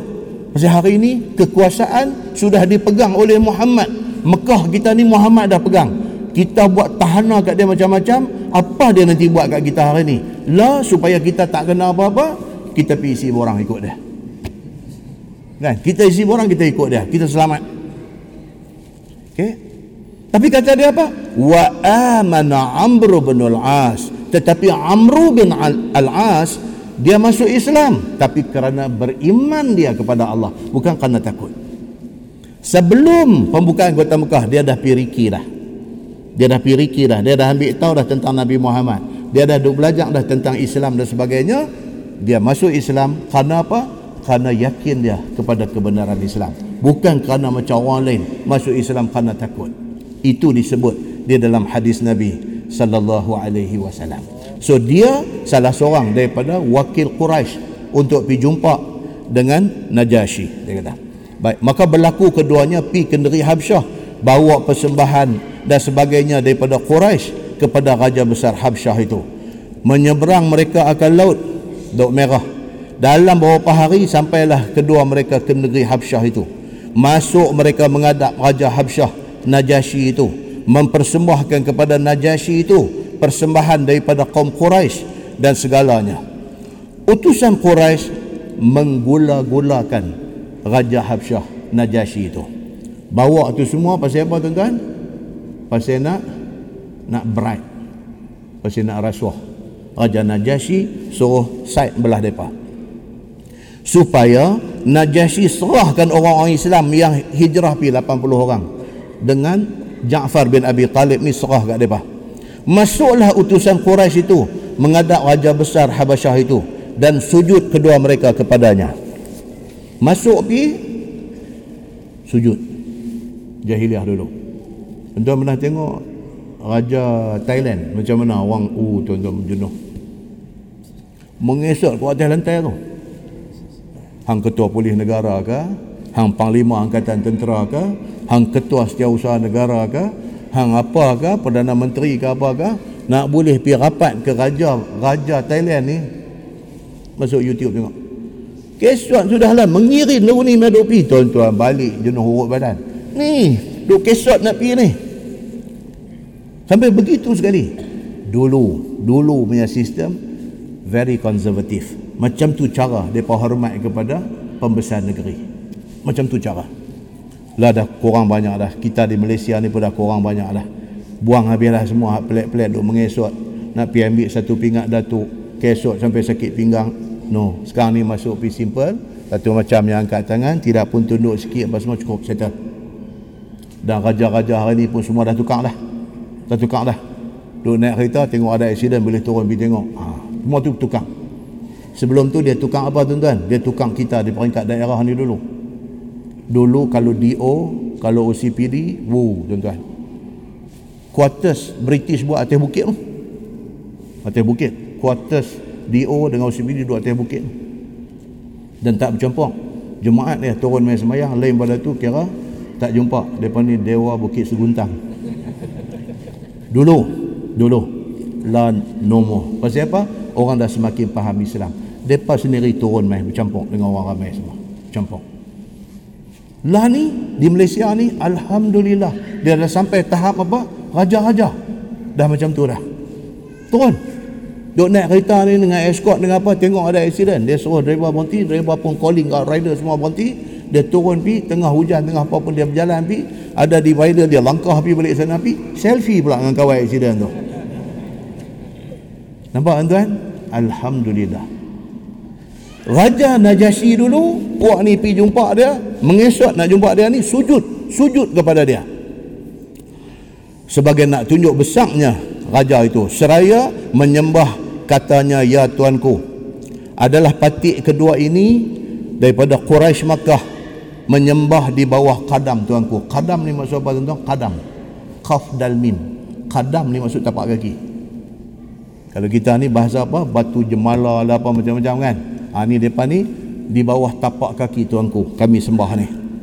Dan kaum Quraisy semuanya banyak-banyak terima kasih kepada tuanku dan menyambut apa kurnia daripada tuanku kepada negeri kami main duk Jack ni Raja Najasyi ni. Dan semuanya kasih sayang kepada tuanku kekal kiranya tuanku di atas kerajaan selama-lamanya ni. Tu dia punya ayat mukadimah dia macam tu punya bagi cantik punya angkat maka patik semua mempersembahkan sikit tanda ingatan ke bawah kadam tuanku. Ke bawah duli tuanku. Iaitu adalah orang-orang Mekah yang datang pindah daripada Mekah ke sini. Semuanya itu kaum atau pengikut satu orang pembohong di negeri kami. Ha, dia start lah dia start dah garam kunyit dia dia nak lumuk. Dia bawa keluar jarum karat dia dia nak bagilah. Dia habang dekat Raja Najasyi kami main ni sebenarnya pasal apa? Pasal ada satu kumpulan daripada negeri kami mereka ni sudah sesat. Mereka ikut satu pembohong dua ada di Mekah tu. Mereka sudah mai ke negeri tuanku ni. Supaya mereka ni tak bawa coronavirus. Kami minta tuanku serah balik mereka ni kat kami kami pergi settle mereka ni. Cara dia masuk tu. Mengaku diri orang yang pembohong ni mengaku dirinya Rasulullah maka tiada patik turutkan dia. Kami sorry kami kebaik kami tak ikut orang gila ni yang nama Muhammad ni kami tak ikut dia. Tapi orang-orang yang dungu bodoh ni hak 80 orang main ni depa ni dungu dan bodoh. Depa ni ikut pembohong ni depa ikut Muhammad ni. Dan telah kami picikkan dan sempitkan tempat kediaman mereka itu. Bagi report dekat Najasyi tuanku kami dah buat apa dekat depa di Mekah ni? Kami boykot depa. Kami dah boykot dah depa ni. Kami jadikan hidup depa ni sempit. Dan hal kehidupan depa ni sampai tiada ada siapa pun orang-orang patik masuk kepada mereka dan mereka juga tidak boleh masuk mai kepada kami semua. Kami boykot mereka. Boykot kami tak benarkan ada hubungan di antara kami dengan mereka ni. Entah, macam Saudi buat dekat siapa lah ni? Dekat Qatar. Dekat Qatar dekat Yaman. Saudi buat dekat mereka. Qatar ni dia antara negara Islam yang maju tuan-tuan. Untuk masuk dalam internet cek tengok top 10 apa ni syarikat penerbangan dunia. Top 10 Qatar Airways ni di antara yang top di atas ni. Pun negara maju. Saudi sudah tak berkenan dekat mereka boykot mereka kapal terbang Qatar lah ni jangan kata nak turun di Saudi tak boleh. Lalu ruang udara pun tak boleh. Tuan dia buat perangai dulu ni. Dia boykot dia nak bagi susah kawan tu tapi Alhamdulillah Qatar boleh hidup. Okay? bila Malaysia buat KL Summit Qatar main. Lagi bengang lagi menyala dia itu dia punya sejarah dia punya politik dunia. Dia punya iklim dia sudah jadi macam tu. So kapiak musyrikin Makkah ni dia pasal boykot orang-orang yang ikut Nabi Muhammad ni. Maka duduklah mereka itu di dalam sengsara lapang dahaga dan sebagainya. Dan dia kata apabila mereka ni dah duduk dalam keadaan susah macam tu dia pamai ke negeri tuanku ni nak minta perlindungan daripada tuanku dia kata. Dan daripada kalangan hak mai ni ada seorang dia ni saudara sepupu kepada Muhammad yang mengaku jadi nabi ni. Dia pun doa ada dalam negeri tuanku lah ni. Ni bagi report kepada Najasyi supaya jika sekiranya tuanku serahkan depa itu kepada patik dapatlah kami menyelesaikan hal kami dengan depa ni. Itu dia sampai macam tu Baik, masalah dia kata. Sembah utusan Quraisy itu kepada Raja Besar Habsyah itu, Ya tuanku, bolehkah patik memberi keterangan lagi atas kehodohan perangai mereka ni? Lagi garam duk lepas lagi. Dah bagi tadi pun dah garam dah cukup masin dah. Tambah lagi. nak perburuk betul-betul ni sahabat Nabi 80 orang ni nak perburuk betul-betul supaya Raja Najasyi ni dengar-dengar ni panggil depan ni ikat tiga selungguk tiga selungguk tiga sepuluh ringgit hantar balik. Jangan pergi duduk dalam negeri dia. Tujuan mereka macam tu. Iaitu apabila masuk mereka itu menghadap tuanku tidaklah mereka itu akan sujud kepada tuanku. Dia habak lah dia kata tuanku tak percaya. Tuanku arahkan pi tangkap mereka buat mai tengok mereka masuk sekali lagi. Mereka tak akan sujud kepada tuanku. Dia kata begitu.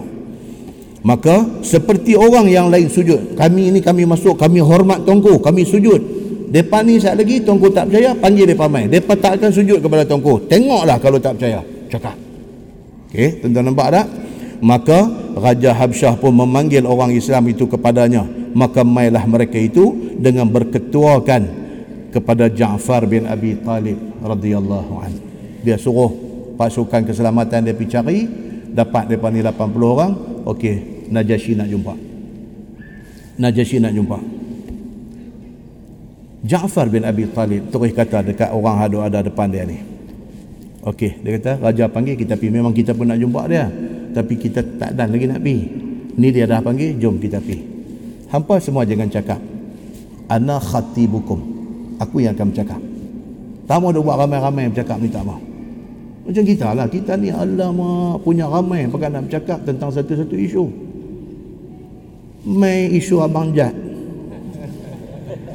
Alamak ulasan ni macam-macam. Ni nak bercakap, ni nak bercakap, ni nak bercakap. Jadi tak cantik. Tuan-tuan, yang berbahagia, sahibus samaha, mufti wilayah persekutuan, dah bagi satu cantik punya statement, orang lain keep quiet. Pakai hak dia cukup. Cukup. Lagi ramai bercakap, lagi jadi dalca. Eh ni kata dia ni umrah tak sah. Dia ni kata dia ni punya umrah tak tak apa, boleh bayar dam saja. Dia ni kata Orang dengar apa benda ni hampa ni? Soal hukum pun hak bercakap pun bukan calon-calon orang tapi pasal apa? Tak sama. Soal hukum. Dah betul-betul lah. Ni umrah dia sah ke tak sah? Orang dah jadi macam tu. Tak mau tuan-tuan. Kita just abang apa yang dia buat tu tak betul pasal apa tak betul. Pasal di sana ada hadis Nabi melaknat orang yang macam ni dan perbuatan itu haram tak boleh buat. Soal tu dia dengan Allah. That's it. Full stop. Tak mau banyak-banyak. Tak mau banyak-banyak. Kita ada seorang mufti yang berwibawa dia dah buat satu statement cantik. Dia dah bagi mukadimah dia. Dia dah cerita. Dia bawa main hadis. Dia bawa main apa. Dia dah bagi satu rumusan kepada isu ni. Cukup yang tu. Jangan lambat nampak mikrofon main kita. Ah, jangan. Tak usah tak. Allahu Akbar tuan-tuan. Susah sebab apa?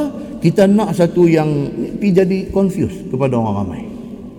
Nah muslimin dan muslimain dah rahmati Allah sekalian. Baik.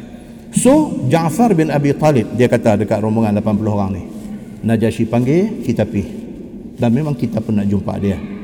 Sebab apa? Sebab Nabi suruh kita mai menghadap dia. Ana khatibukum. Aku akan bercakap. Hampa semua diam cukup. Aku seorang bercakap.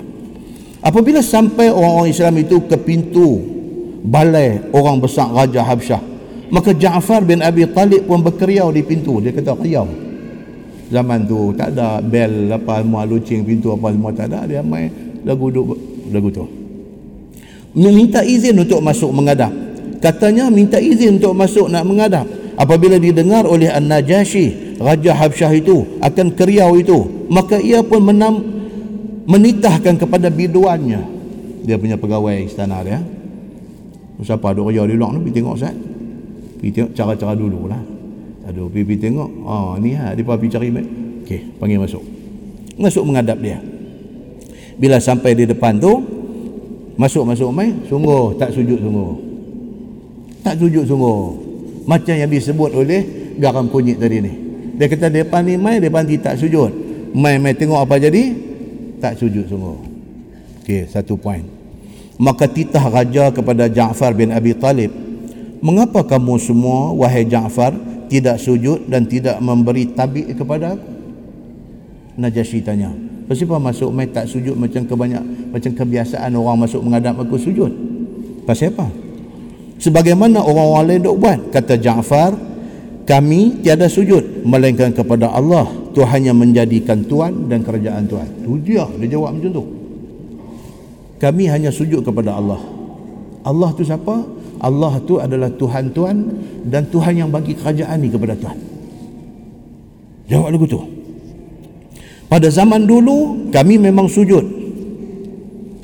Dan kami angkat tabik orang-orang itu kepada berhala dan patung-patung. Bahkan kami dulu memang macam ni. Jumpa berhala patung kami sujud sebagai tanda hormat. Di dalam hamba di dalam hal hamba sekalian yang demikian itu Allah Taala utuskan seorang nabi kepada kami dan dia satu orang yang tak pernah cakap bohong sama sekali. Maka disuruhnya kami supaya sujud hanya kepada Allah Subhanahu wa taala. Nabi mai kat kami, Nabi Habang sujud hanya kepada Allah, tidak kepada makhluk. That's why lah kami lah ni tidak sujud kepada kepada makhluk. Dia bagi tahu dekat Najasyi.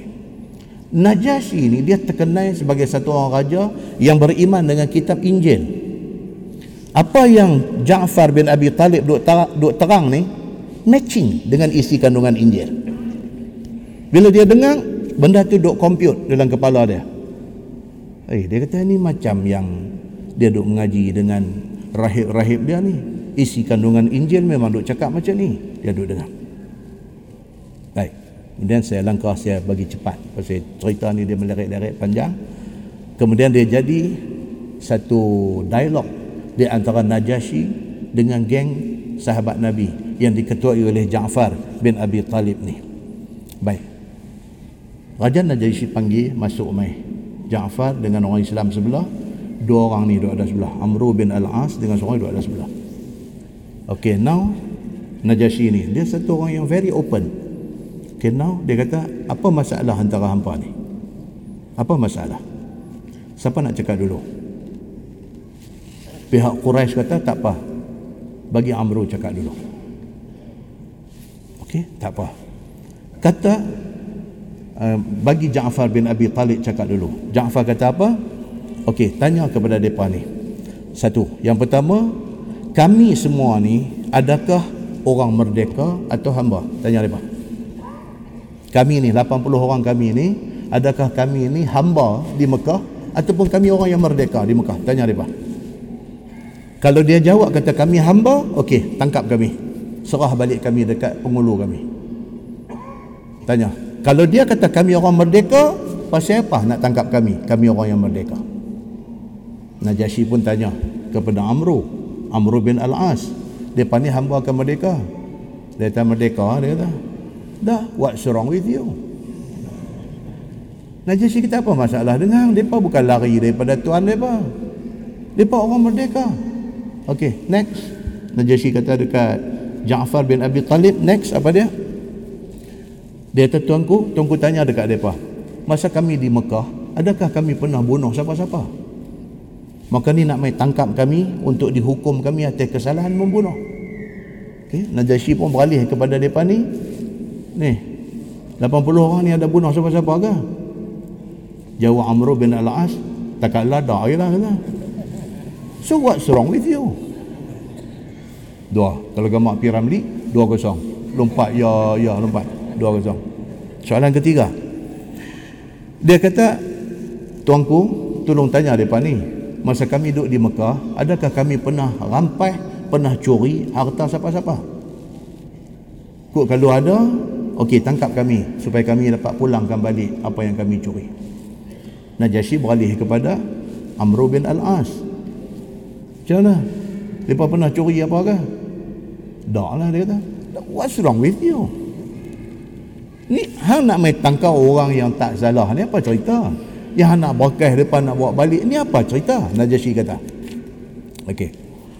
Kemudian Najasyi sendiri pula tanya kepada Ja'far. Dia kata apakah agama yang dipeluk oleh kaum Quraisy? Ni, dia kata hampa mai daripada Mekah. Quraisy duk pakai agama apa?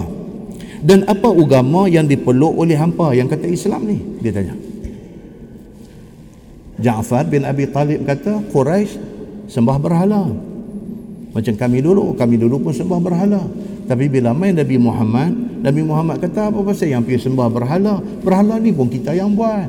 Tangan kita yang piduk pahat yang piduk ukir piduk buat. Lepas tu kita takut dekat dia. Nabi Muhammad kata apa ni? So now kami tak sembah lagi dah berhala. Kami sembah Allah Tuhan Azza wa Jal. Tuhan kami dan Tuhan tuanku Najasyi ni dia orang bijak. Dia pun dengar. Okey, dia kata tak apa Okey. Baik, now dia kata Aku nak tanya tentang agama hampa ni Aku tak pandai. Boleh tak aku panggil rahib-rahib aku? Dia kata ah. Dia nak panggil mufti dia lah. Saya tak pandai benda ni Benda agama saya nak tanya tak pandai. Boleh tak saya panggil Bijak pandai agama saya? Dia, Ja'far bin Abi Talib kata Fal yatafaddal masykurah Panggil ya, tak apa. Mainlah rahib-rahib ni main tu dia. Depa ni padri-padri gereja depa dia pegang kepada kita Injil depa mai. Bila mai Najasyi tanya kepada rahib dia. Okey, dia kata saya nak tanya satu. Dia kata, "Adakah sekalian kamu dapat di dalam kitab kita, dia kata kita Injil, selepas Nabi Isa dan sebelum kiamat akan ada lagi satu nabi. Ada tak ada dalam kitab Injil kita?" Dia tanya. Jawab rahib-rahib dia Exactly Dia kata. Dalam kitab kita bagi tahu Selepas Isa Akan mai satu Nabi Nama dia Ahmad Ataupun nama dia Muhammad. Petik jari Najasyi ni. So Dia kata yang hampa kata Nabi di di Mekah ni nama apa? Muhammad. Ay, Dia kata cantik ni.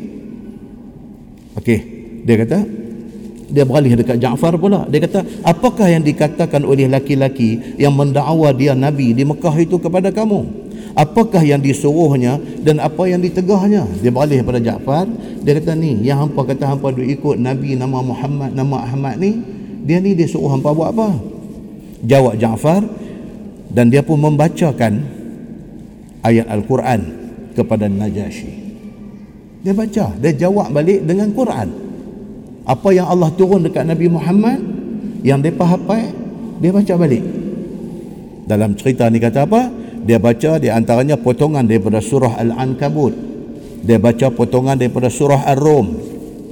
Dia baca potongan daripada surah Al-Kahfi. Dia baca semua. Najasyi dengan rahib-rahib ulama-ulama dia ni bila dengar ayat Quran dibaca oleh Ja'far bin Abi Talib ni ayat mata derah. Ayat mata derah turun Allahu Akbar. Tanda kekuasaan Allah sudah main okey Baik. Kemudian dia ni sudah tak puas hati. Amru bin Al-As. Dia kata tuanku, tuanku baik-baik. Tuanku ni nampak macam nak kenal dengan depa ni. Dia kata baik-baik sikit.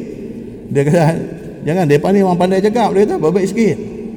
Tuanku, satu tuanku tanya depa, dia, dia bagi buah menghabis. Satu tuanku tanya depa.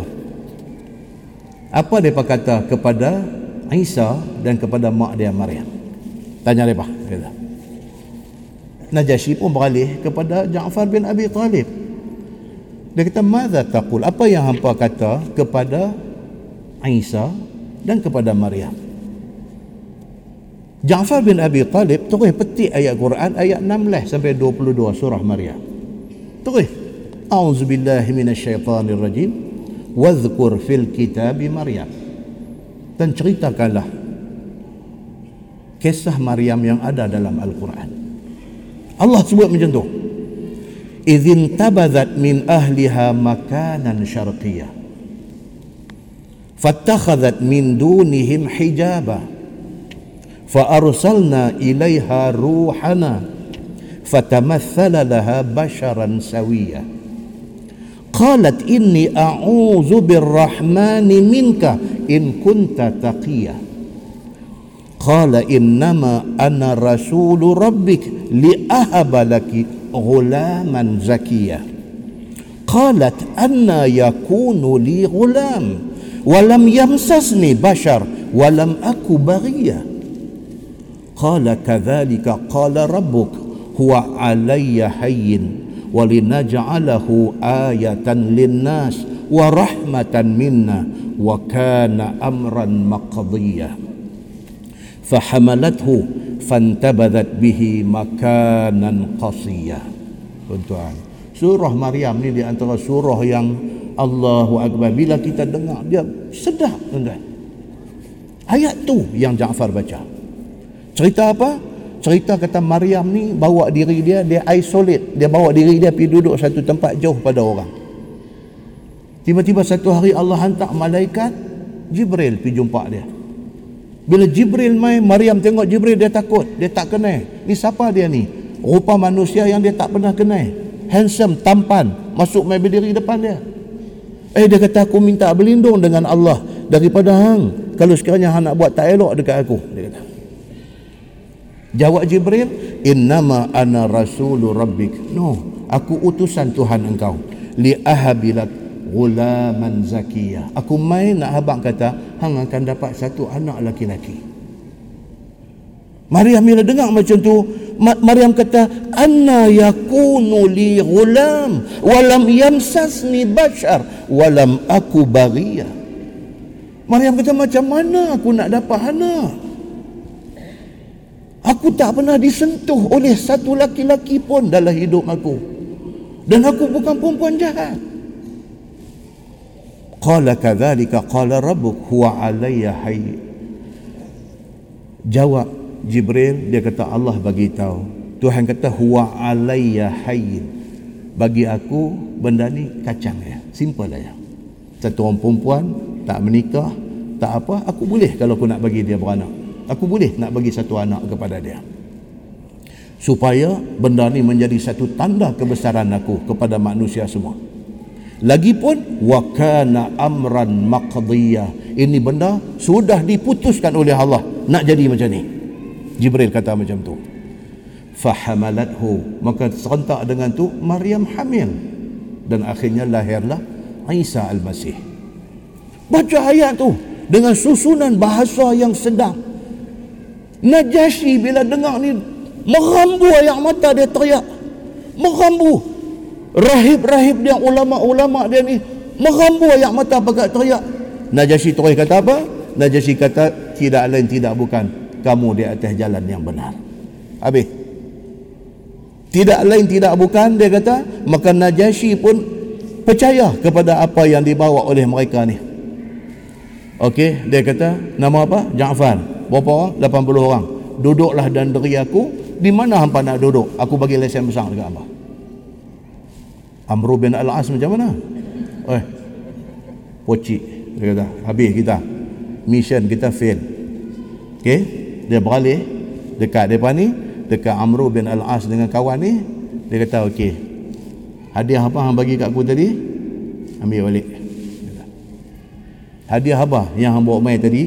Duit ringgit. Hambuk mai apa tadi? Makanan macam-macam rempah ratuih semua ni ambil balik.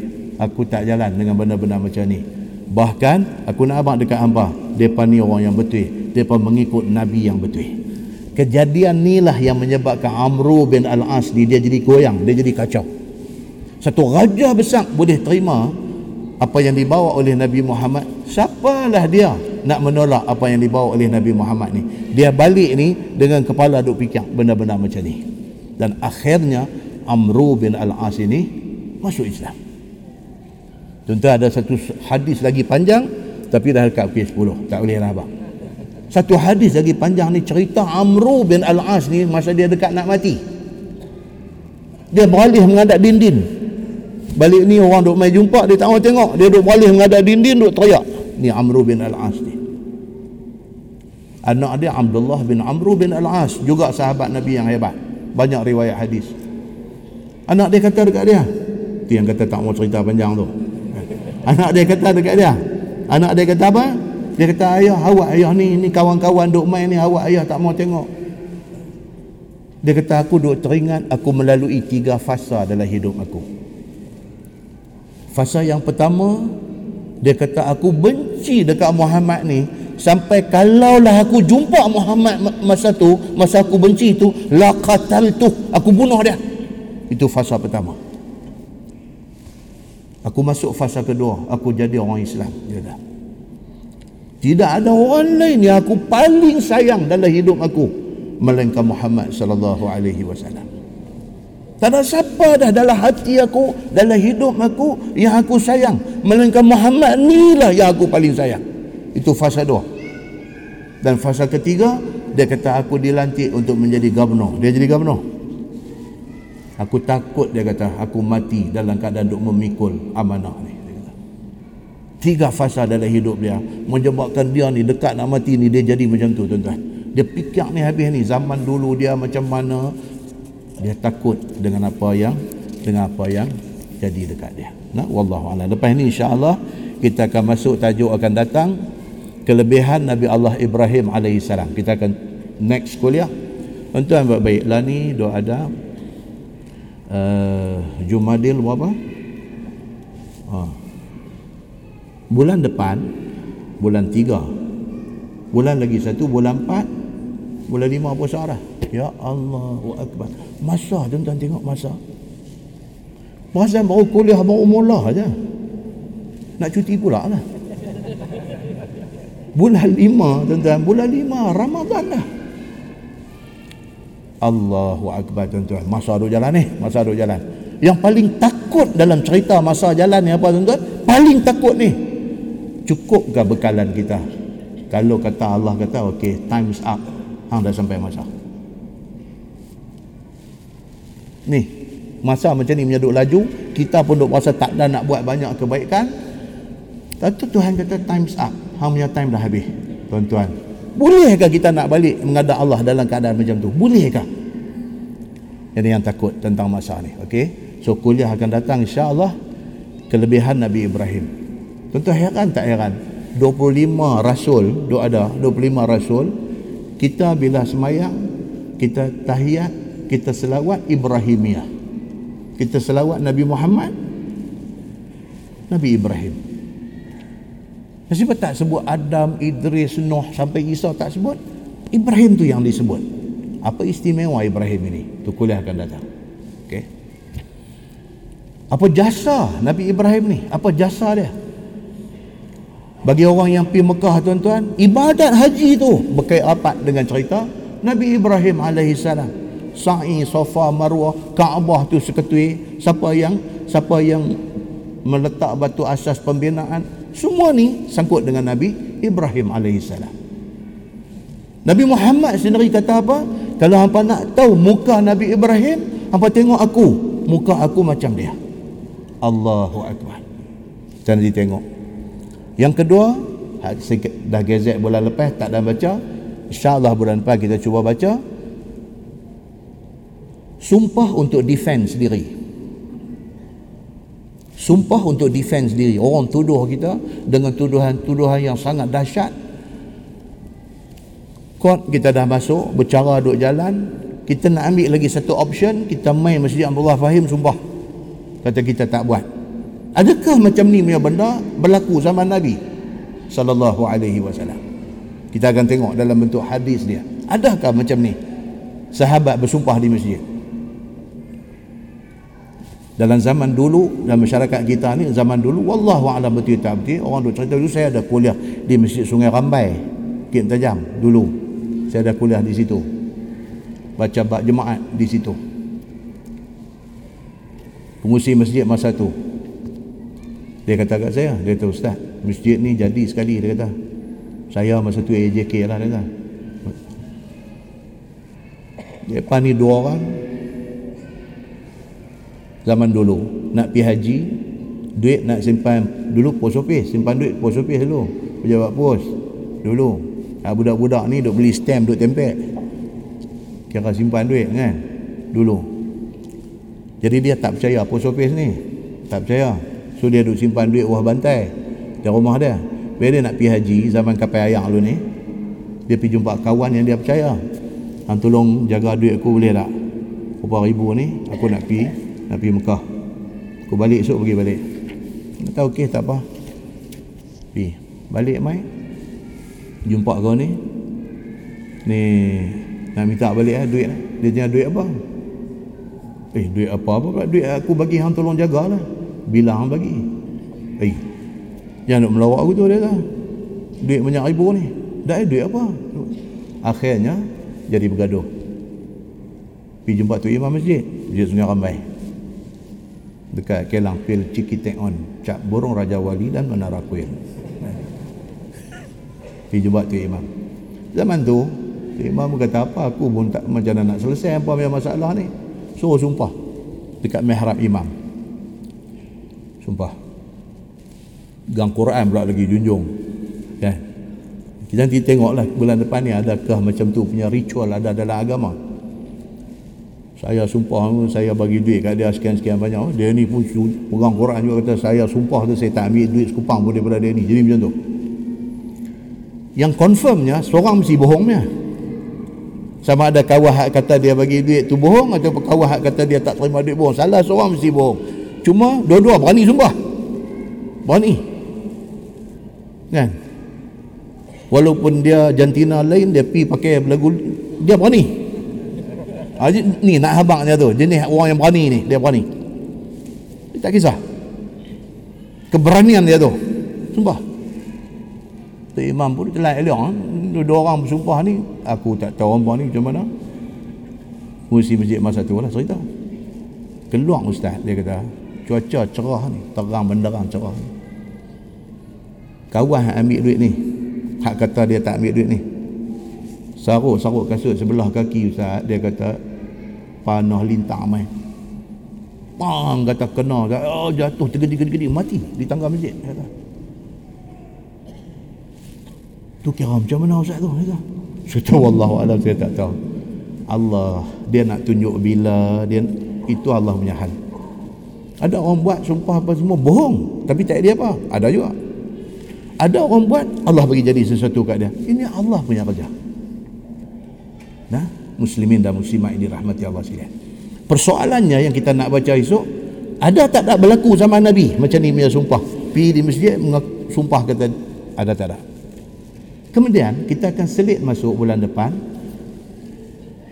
kisah li'an yang berlaku zaman Nabi. Li'an. Li'an ni apa tuan-tuan? Sumpah laknat.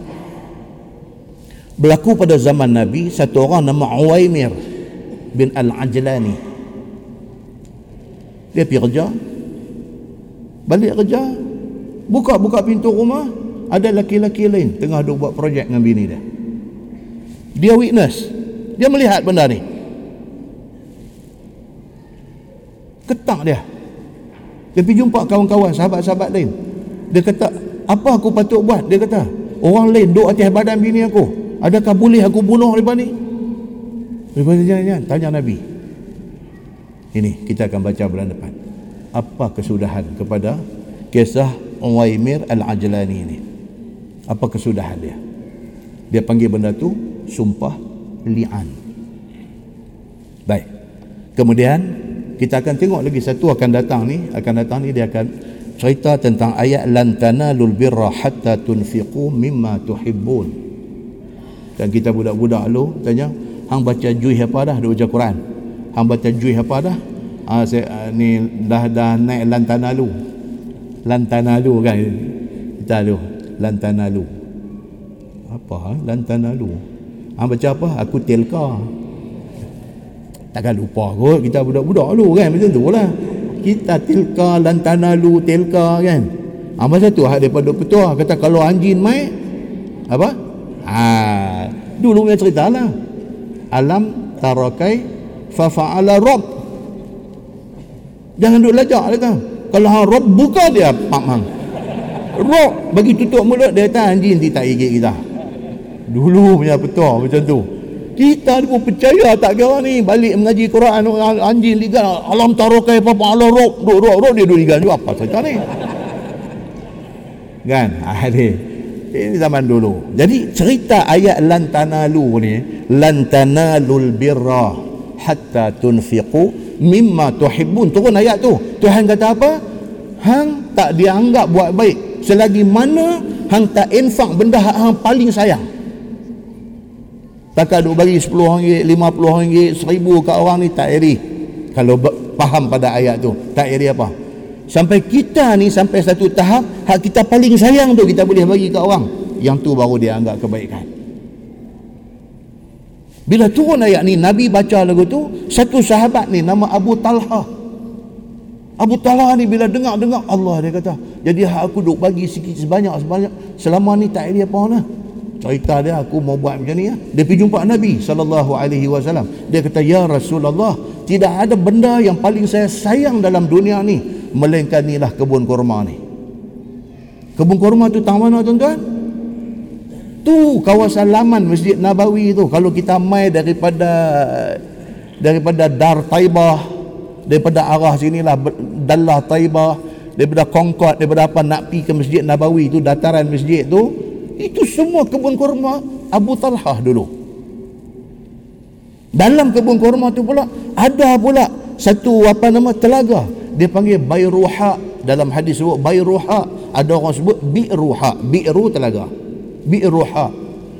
Di mana lokasi itu? Yang kata Bi'ruha tu. Sampai hari ini kerajaan Saudi dalam masjid dia dia dia mark tempat tu sebagai sebagai kenangan Abu Talha dengan ayat lan tanalul birra.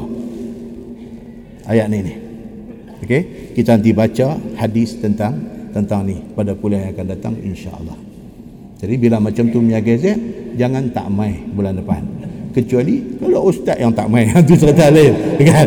Kalau tak mai oh, jangan buat tak mau mai mai kita dengar. Tuan-tuan seronok tuan-tuan. Khazanah ilmu Islam ni Quran, hadis ni tuan-tuan. Kalau kita digest, kita hadam dengan cara yang betul. Allahu Akbar tuan-tuan. Dia menjadi satu inspirasi. Dia boleh nak motivate kita untuk kita ber, beramal dengan agama kita dengan cara yang betul kita tunggu dengan tasbih kafarah dan suratul asr ngam-ngam ke 10 subhanakallahumma bihamdik asyhadu an la ilaha illa anta astaghfiruka wa atubu bismillahirrahmanirrahim والعصر إن الإنسان لفي خسر إلا الذين آمنوا وعملوا الصالحات وتواصوا بالحق وتواصوا بالصبر اللهم صل على محمد وعلى آل محمد بسم الله الرحمن الرحيم الحمد لله رب العالمين حمدا يوافي نعمه ويكافئ مزيده. يا ربنا لك الحمد كما ينبغي لجلال وجهك الكريم وعظيم سلطانك. رضينا بالله ربا وبالإسلام دينا وبمحمد نبيا ورسولا. اللهم افتح علينا فتوح العارفين وارزقنا فهم النبيين بجاه خاتم المرسلين. اللهم فقهنا في الدين وعلمنا التأويل واهدنا صراطك المستقيم. اللهم أرنا الحق حقا وارزقنا اتباعه وأرنا الباطل باطلا وارزقنا اجتنابه. اللهم اجعل جمعنا جمعا مرحوما وتفرقنا من بعده تفرقا معصوما. وصلى الله على محمد وعلى آله وصحبه وسلم. والحمد لله رب العالمين. السلام عليكم.